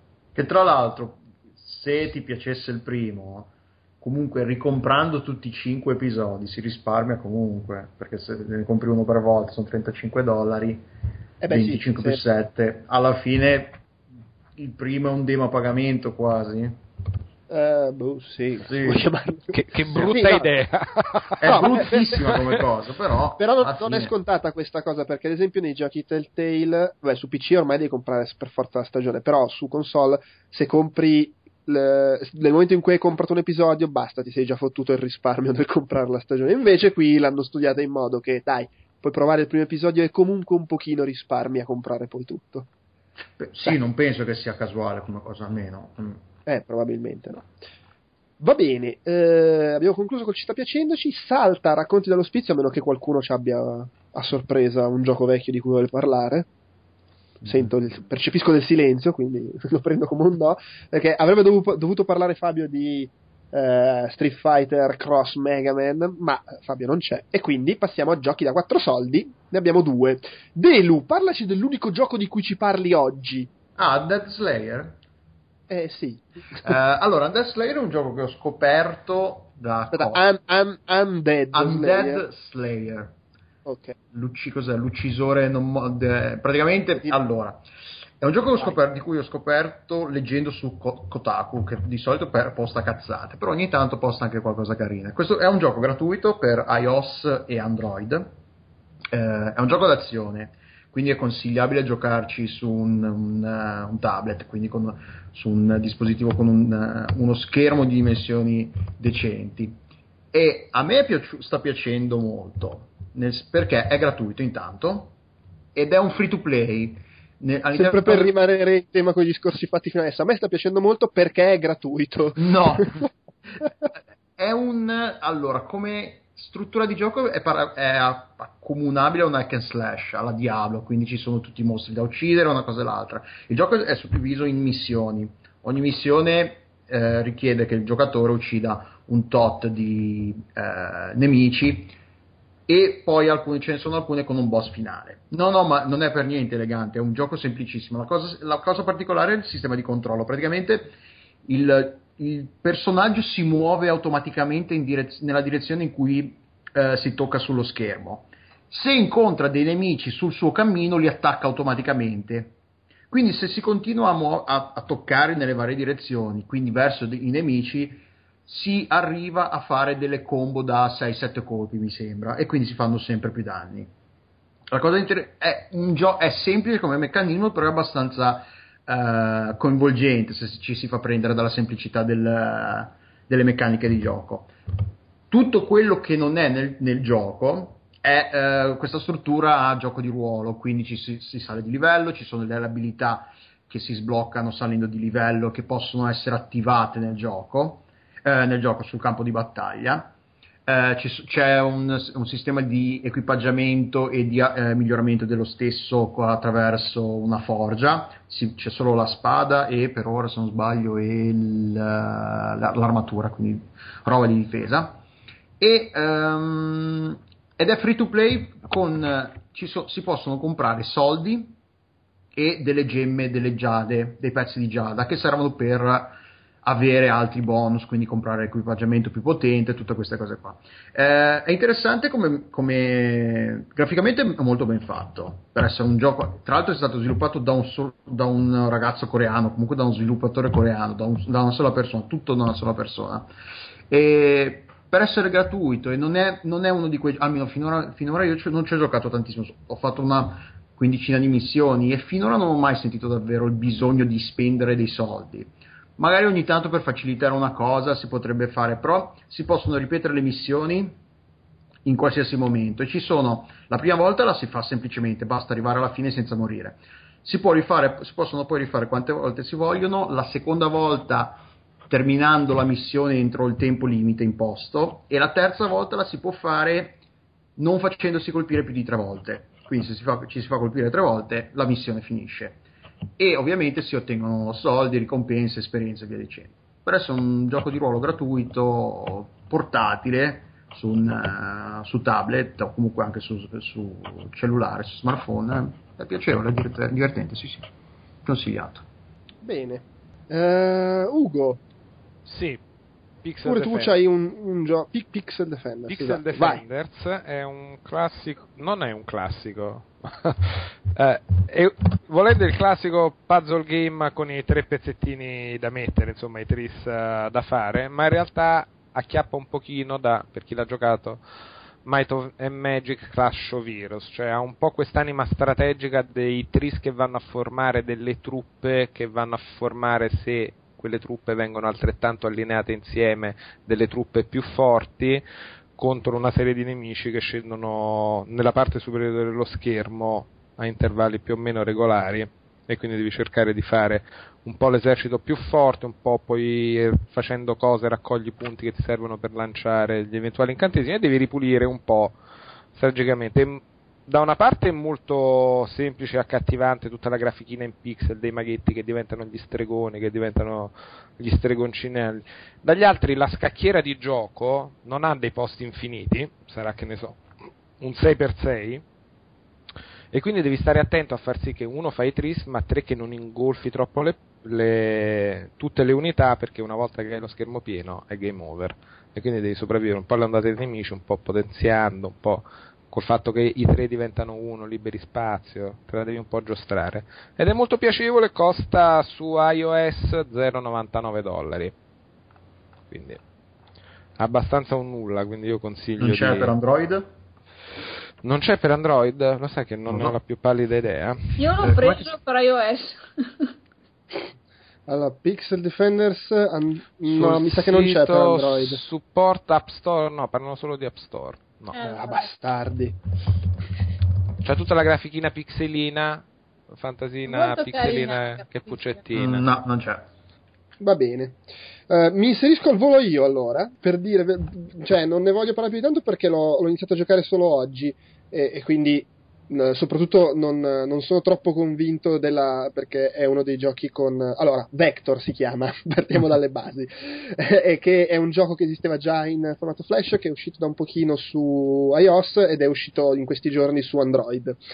Eh, è free to play e quindi non mi sento di dare un giudizio avendoci giocato solo nel tardo pomeriggio perché chiaramente poi ci sono le microtransazioni ed è da capire quanto sono importanti. Eh, però è molto carino, è del genere alla Canabalt, quindi di quelli che corri continuamente, ma non è un endless runner, nel senso che ha proprio i livelli da devi arrivare in fondo e una storiellina è ambientato in un futuro uh, di quelli super uh, oppressione, la, la, voce sul monitor che ti parla, siete tutti parte del live mind e il protagonista per qualche motivo ne esce dal live mind, inizia a scappare e c'ha i, i tizi che lo inseguono. Uh, devi saltare su tetti dei palazzi, ci sono ostacoli, eccetera, strade diverse che puoi seguire, bonus da raccogliere. Diverse ambientazioni, eh, praticamente il, il, discorso qual è? Che devi fare le stelline, eh, ogni livello ha un massimo di 3 stelle, classico, e le stelline ti servono per sbloccare i livelli avanzati. Il problema è che per trestellare un livello devi avere anche le mosse, perché è un gioco di parkour e gli ostacoli li puoi eh, saltare facendo mosse diverse, solo che le mosse le, sblo- le, compri con i soldi che fai completando i livelli, ma chiaramente eh, se, se, paghi con i soldi, fai i soldi più, cioè puoi, avere, puoi comprare con soldi veri i soldi del gioco e sbloccare subito le mosse non mi è ancora chiarissimo quanto sbattimento richieda sbloccare tutto senza doverci mettere dei soldi. Mi sembra onesto da quel poco che ci ho giocato, ho fatto una dozzina di livelli, eh, però appunto vai a sapere. Di suo comunque molto divertente, mo- bella atmosfera, eh, questa cosa comunque che hai le mosse diverse che ti permettono di raccogliere gli oggetti e quindi fare le tre stelle è carina come cosa, è un, è un po' diversa, mosse diverse nel senso anche diversi tipi di salto, c'è il salto con la piroetta, il salto che rimbalzi sul muro, eccetera, però appunto li devi sbloccare. Ah, e poi il gioco è gratuito con le pubblicità, oppure paghi eh, tipo mh, 70 centesimi, una cosa del genere, e levi le pubblicità e hai anche un bel po' di livelli extra. E alla fine 70 centesimi non mi sembra una sta gran spesa. Eh, almeno la versione gratuita, comunque consiglio di, di provarla perché è, da- è davvero bellino. Poi, eh, come sia il meccanismo, cioè quanto sia richiesto metterci dei soldi, lo scoprirò giocandoci di più. Fine. Va bene, eh, ehm, abbiamo concluso con i giochi di cui parlare, tutto sommato relativamente in fretta rispetto ai nostri standard. Ehm, vorrei fare una puntata veloce di La gente ci scrivono.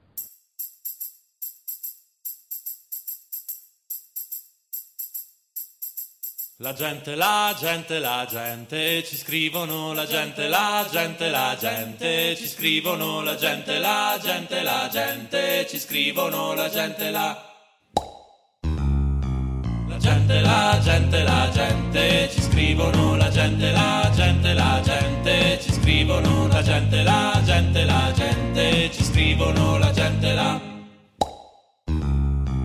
E così per eh, recuperare qualche mail arrivata, comincio subito con una, mail che eh, cito ma a cui non risponderemo. Attenzione. Daniele Di Mauro, perché c'è scritto... Presa di narrazione- posizione forte.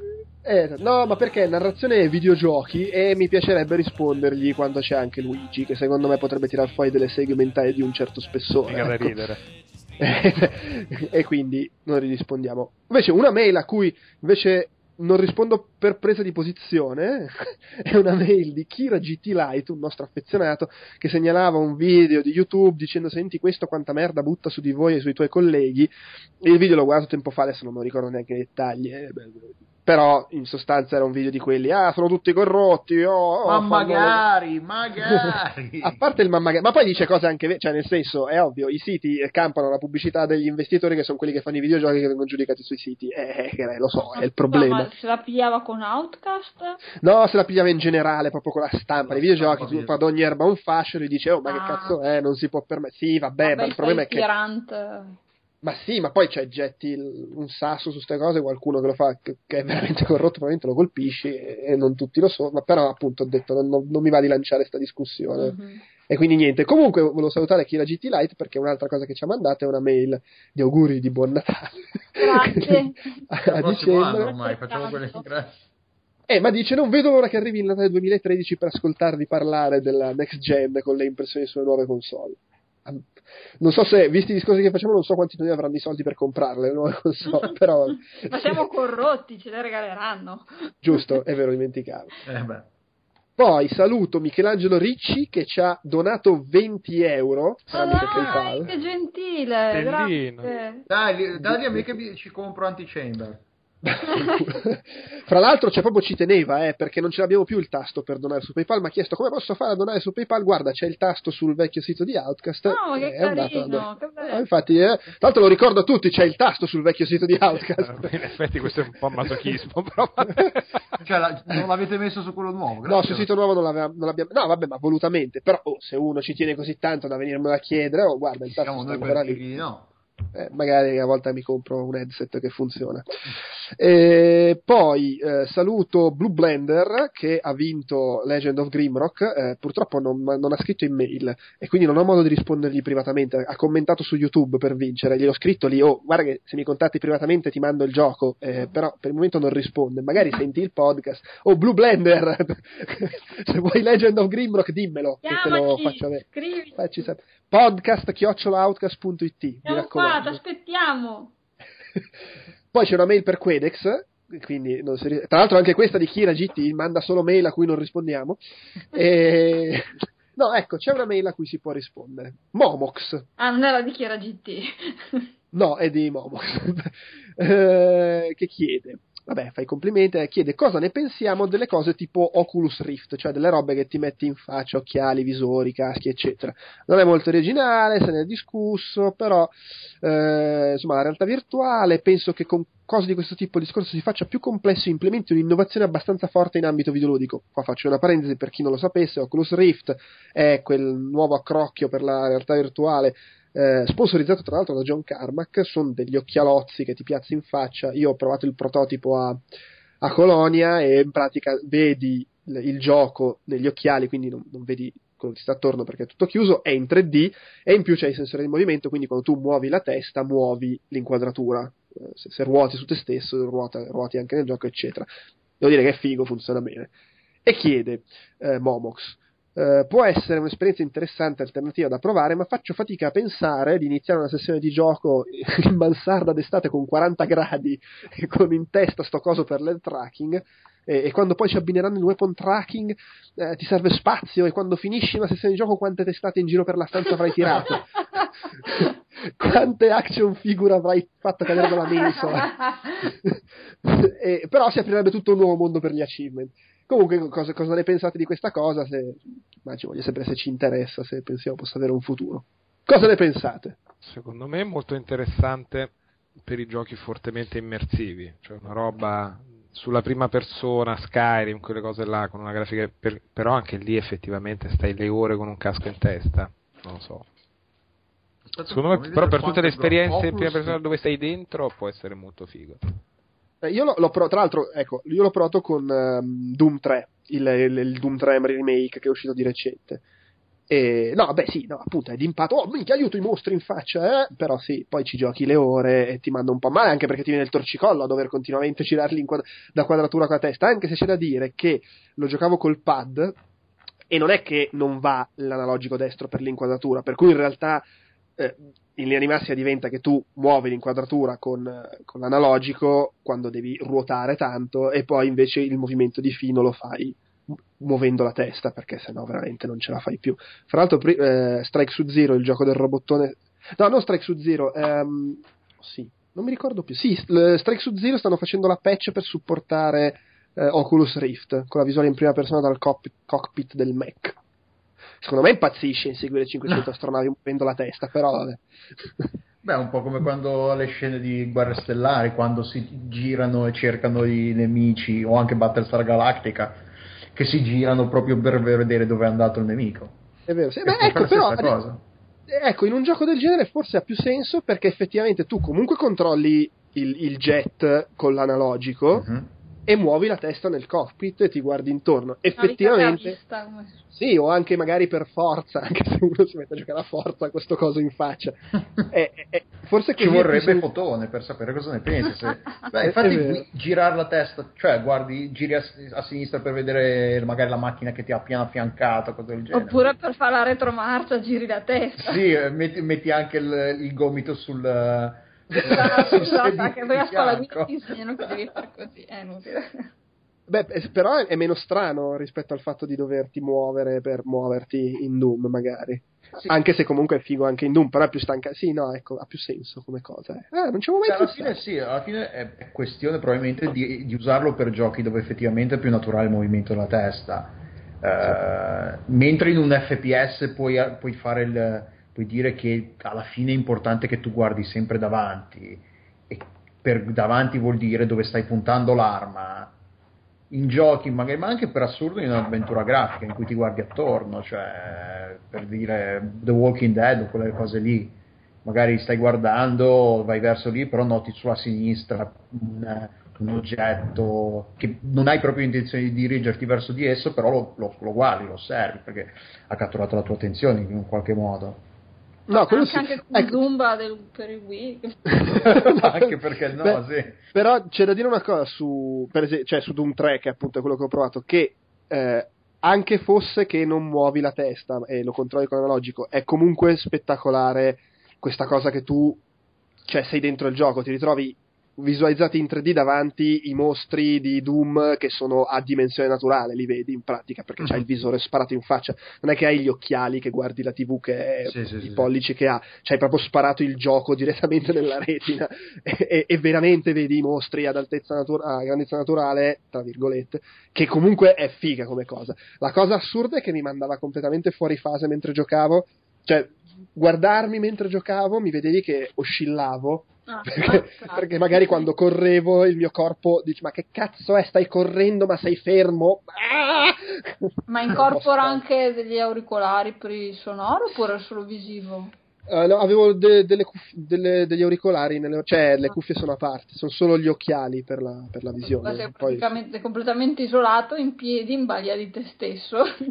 No, ma poi e la sensazione è veramente di essere dentro il gioco, il che è un po' spiazzante è comunque. veramente straniante da un punto di vista sensoriale per il cervello. Perché da una Eh, parte gli occhi gli stanno dicendo che sta succedendo della roba e dall'altra il tuo corpo si re- insomma Sì, sì, la, la, cosa folle. Devo dire che gli altri che l'hanno provato, magari mi hanno detto che lo pativano meno di me, però per me proprio il momento in cui eh, premevo sull'analogico eh, per, per far andare avanti il, il personaggio, andavo avanti, la mia vista vedeva il mondo che veniva verso di me, ma il mio corpo era fermo, c'avevo proprio l'attimo di... Però, eh, Ma Io, io mi domando fino a che punto si possa tenere di- sui due piatti della bilancia la- l'immersività nel gioco e perlomeno quella sensazione di rilassamento che si ha quando si gioca, perché giocare, a prescindere da qualsiasi cosa, è, è comunque un momento in cui uno stacca dal resto. Invece lì dentro, cioè, con questa roba qua mi pare di capire che c'è una tensione tale che non, non porta Si ve- oh, Ugo, si vede che non ha mai giocato a. Demon Souls. No, beh, di sicuro non ti rilassi con quello, oddio, dipende dal gioco, eh. magari se stai giocando, che ne so, a, A a The Journey, Sims. a Journey. Eh, gio- eh, The Sims lo vedo che giri nella casetta. Quello magari può essere rilassante anche con sto casco in testa. Però Eh, sì, no, è, non è rilassante di suo, almeno per come me lo ricordo io. E devi andare al lavoro, ti stai cagando addosso. Oddio, non hai pulito ieri sera, si è otturato tutto. Madonna, ma- sei sul treno, alla fermata quando Madonna. arriva. L'incendio, l'incendio! Sì, sì, È esploso il cesso un'altra volta. Godzilla. No! No, in effetti, beh, se giochi a The Sims col cheat, magari può essere rilassante. Eh, In, in- in effetti no, no, però sì, no, è chiaro che se ti metti quel robo in testa non vuoi farti la sessione di gioco Quanto è pesante? Quanto pesa? No, no, non è pesante, eh, eh, non, non lo so, non mi ricordo tra l'altro quello che ho provato io era un prototipo, Ah, ok. Era un prototipo del tipo col, col cavo fissato col nastro adesivo, cioè quel genere di prototipo. Ok. Lo- quel- E- vero. però non, non era assolutamente, cioè non lo sentivo come pesante, poi è chiaro, va magari dopo due ore che ci giochi ti pesa, non, non ne ho idea francamente. Ma lì è lo stesso discorso di, che ne so, Red Steel 2, che dopo due ore che agitavi lui moto come un coglione era un po' stancante come sessione di gioco. Va bene, Mi sta eh, nevicando ancora. Fare. E pensa con Oculus Rift come la vedresti la neve. Eh, che, che Oh. ancora di più. Non so, sta nevicando da 24 ore, mi sa ormai. Quindi. Eh, dilettanti. Eh, quando- vabbè, te ormai sei ad, alte lati- ad altre latitudini, cioè la, la neve arriva a ottobre, mi sa. no, vabbè, la neve c'era la... Hanno, ne- hanno le nevi perenni loro sul grattacieli. Cioè, vai in Siberia, mica capito? Se sali oltre il quinto piano c'è sempre la neve. Ah, ok. Va bene, dai, abbiamo concluso. Salutate tutti. Ciao. Tutti a Ciao. casa, che- salutate tutti. Ciao ciao. E si chiude qui anche questo episodio di Outcast Magazine. Io vi segnalo come sempre www.outcast.it dove trovate tutto il resto della nostra produzione audio, video e per iscritto. Vi ricordo anche podcast.outcast.it per eh, scriverci, farci domande, partecipare, contribuire e anche per provare a ricevere i giochi che mettiamo a disposizione. Eh, segnalo il contest in atto che ho proposto su, su Videopep, la rubrica video che ho sul sito.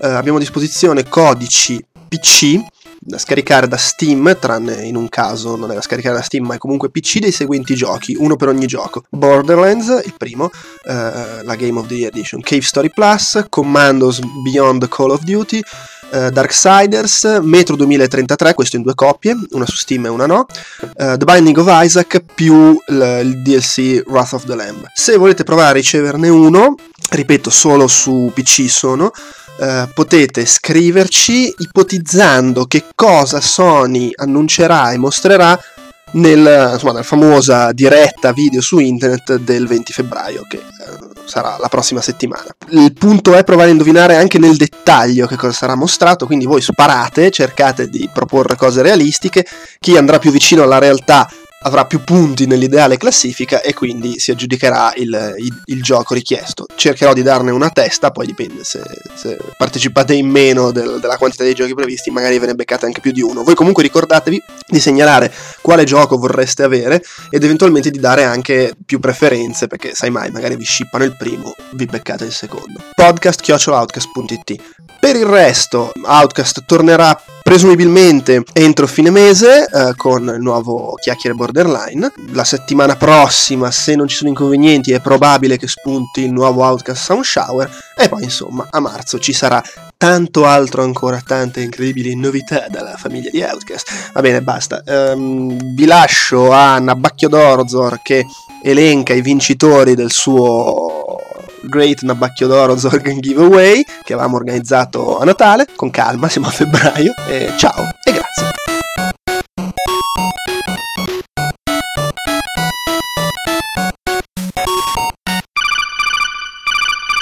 Ciao a tutti, sono Nabucodonosor e sono nelle vostre orecchie per annunciarvi i vincitori del Great Nabucodonosor Giveaway. Cominciamo con il fedelissimo Mickey R, che si aggiudica Closure grazie all'aver proposto Phantom Pain e The Last of Us come i titoli più attesi del 2013. Già The Last of Us sarebbe andato bene, ma per proporre Phantom Pain ci vuole coraggio e si sa, la fortuna aiuta gli audaci. Shank 2 se lo aggiudica Marco Rotellini perché l'opera in bianco e nero più bella che abbia mai visto è stata Frankenstein Jr. e francamente c'è poco da dire in contrario. Federico Molinari si aggiudica Snapshot perché è l'unico ad aver saputo dire con esattezza quanti chili ho preso durante le feste, precisamente nessuno. Legend of Grimrock se lo aggiudica Marco Kinchilium, che ha giustamente capito che tra Indie Game The Movie e lo Hobbit la mia preferenza va al primo. Tra l'altro, come propone nella risposta, un Hobbit in versione indie non sarebbe affatto male, magari con Phil Fish a fare Bilbo, incazzato con tutti i nani perché non gli firmano la liberatoria. Francesco Fazzini si aggiudica Dungeon Defenders e tutti i DLC con la risposta sui pregiudizi su Snapshot, paradossalmente. È vero, eh, Snapshot lo avevano già tutti e io non sapendo che farmene lo regalo a chi ha veramente voglia di giocarlo, un po' come tutti gli altri giochi che regalo qui. Offspring Fling finisce all'altro fedelissimo Felix Fernando, che alla domanda cosa inventeresti nella tua cantina ha risposto un accrocchio che mi faccia dare sempre la risposta giusta alle domande. Infine, la Basement Collection va alla risposta più basement di tutte, ossia quella di Mattia Di Falco. La domanda era perché comprare un Humble Bundle per regalare tutti i giochi? I miei legali mi hanno consigliato di non riportare la risposta, quindi mi limito a dire bravo e ad aggiungere una piccola postilla. Il caro Di Falco mi ha chiesto in caso di vittoria di minacciare Ferruccio di Rincas Merda. Caro Mattia, prima di minacciare uno che di cognome fa 5 mani ci penserei su, perché se per caso ti prende sono cazzi. Comunque, ringas merda.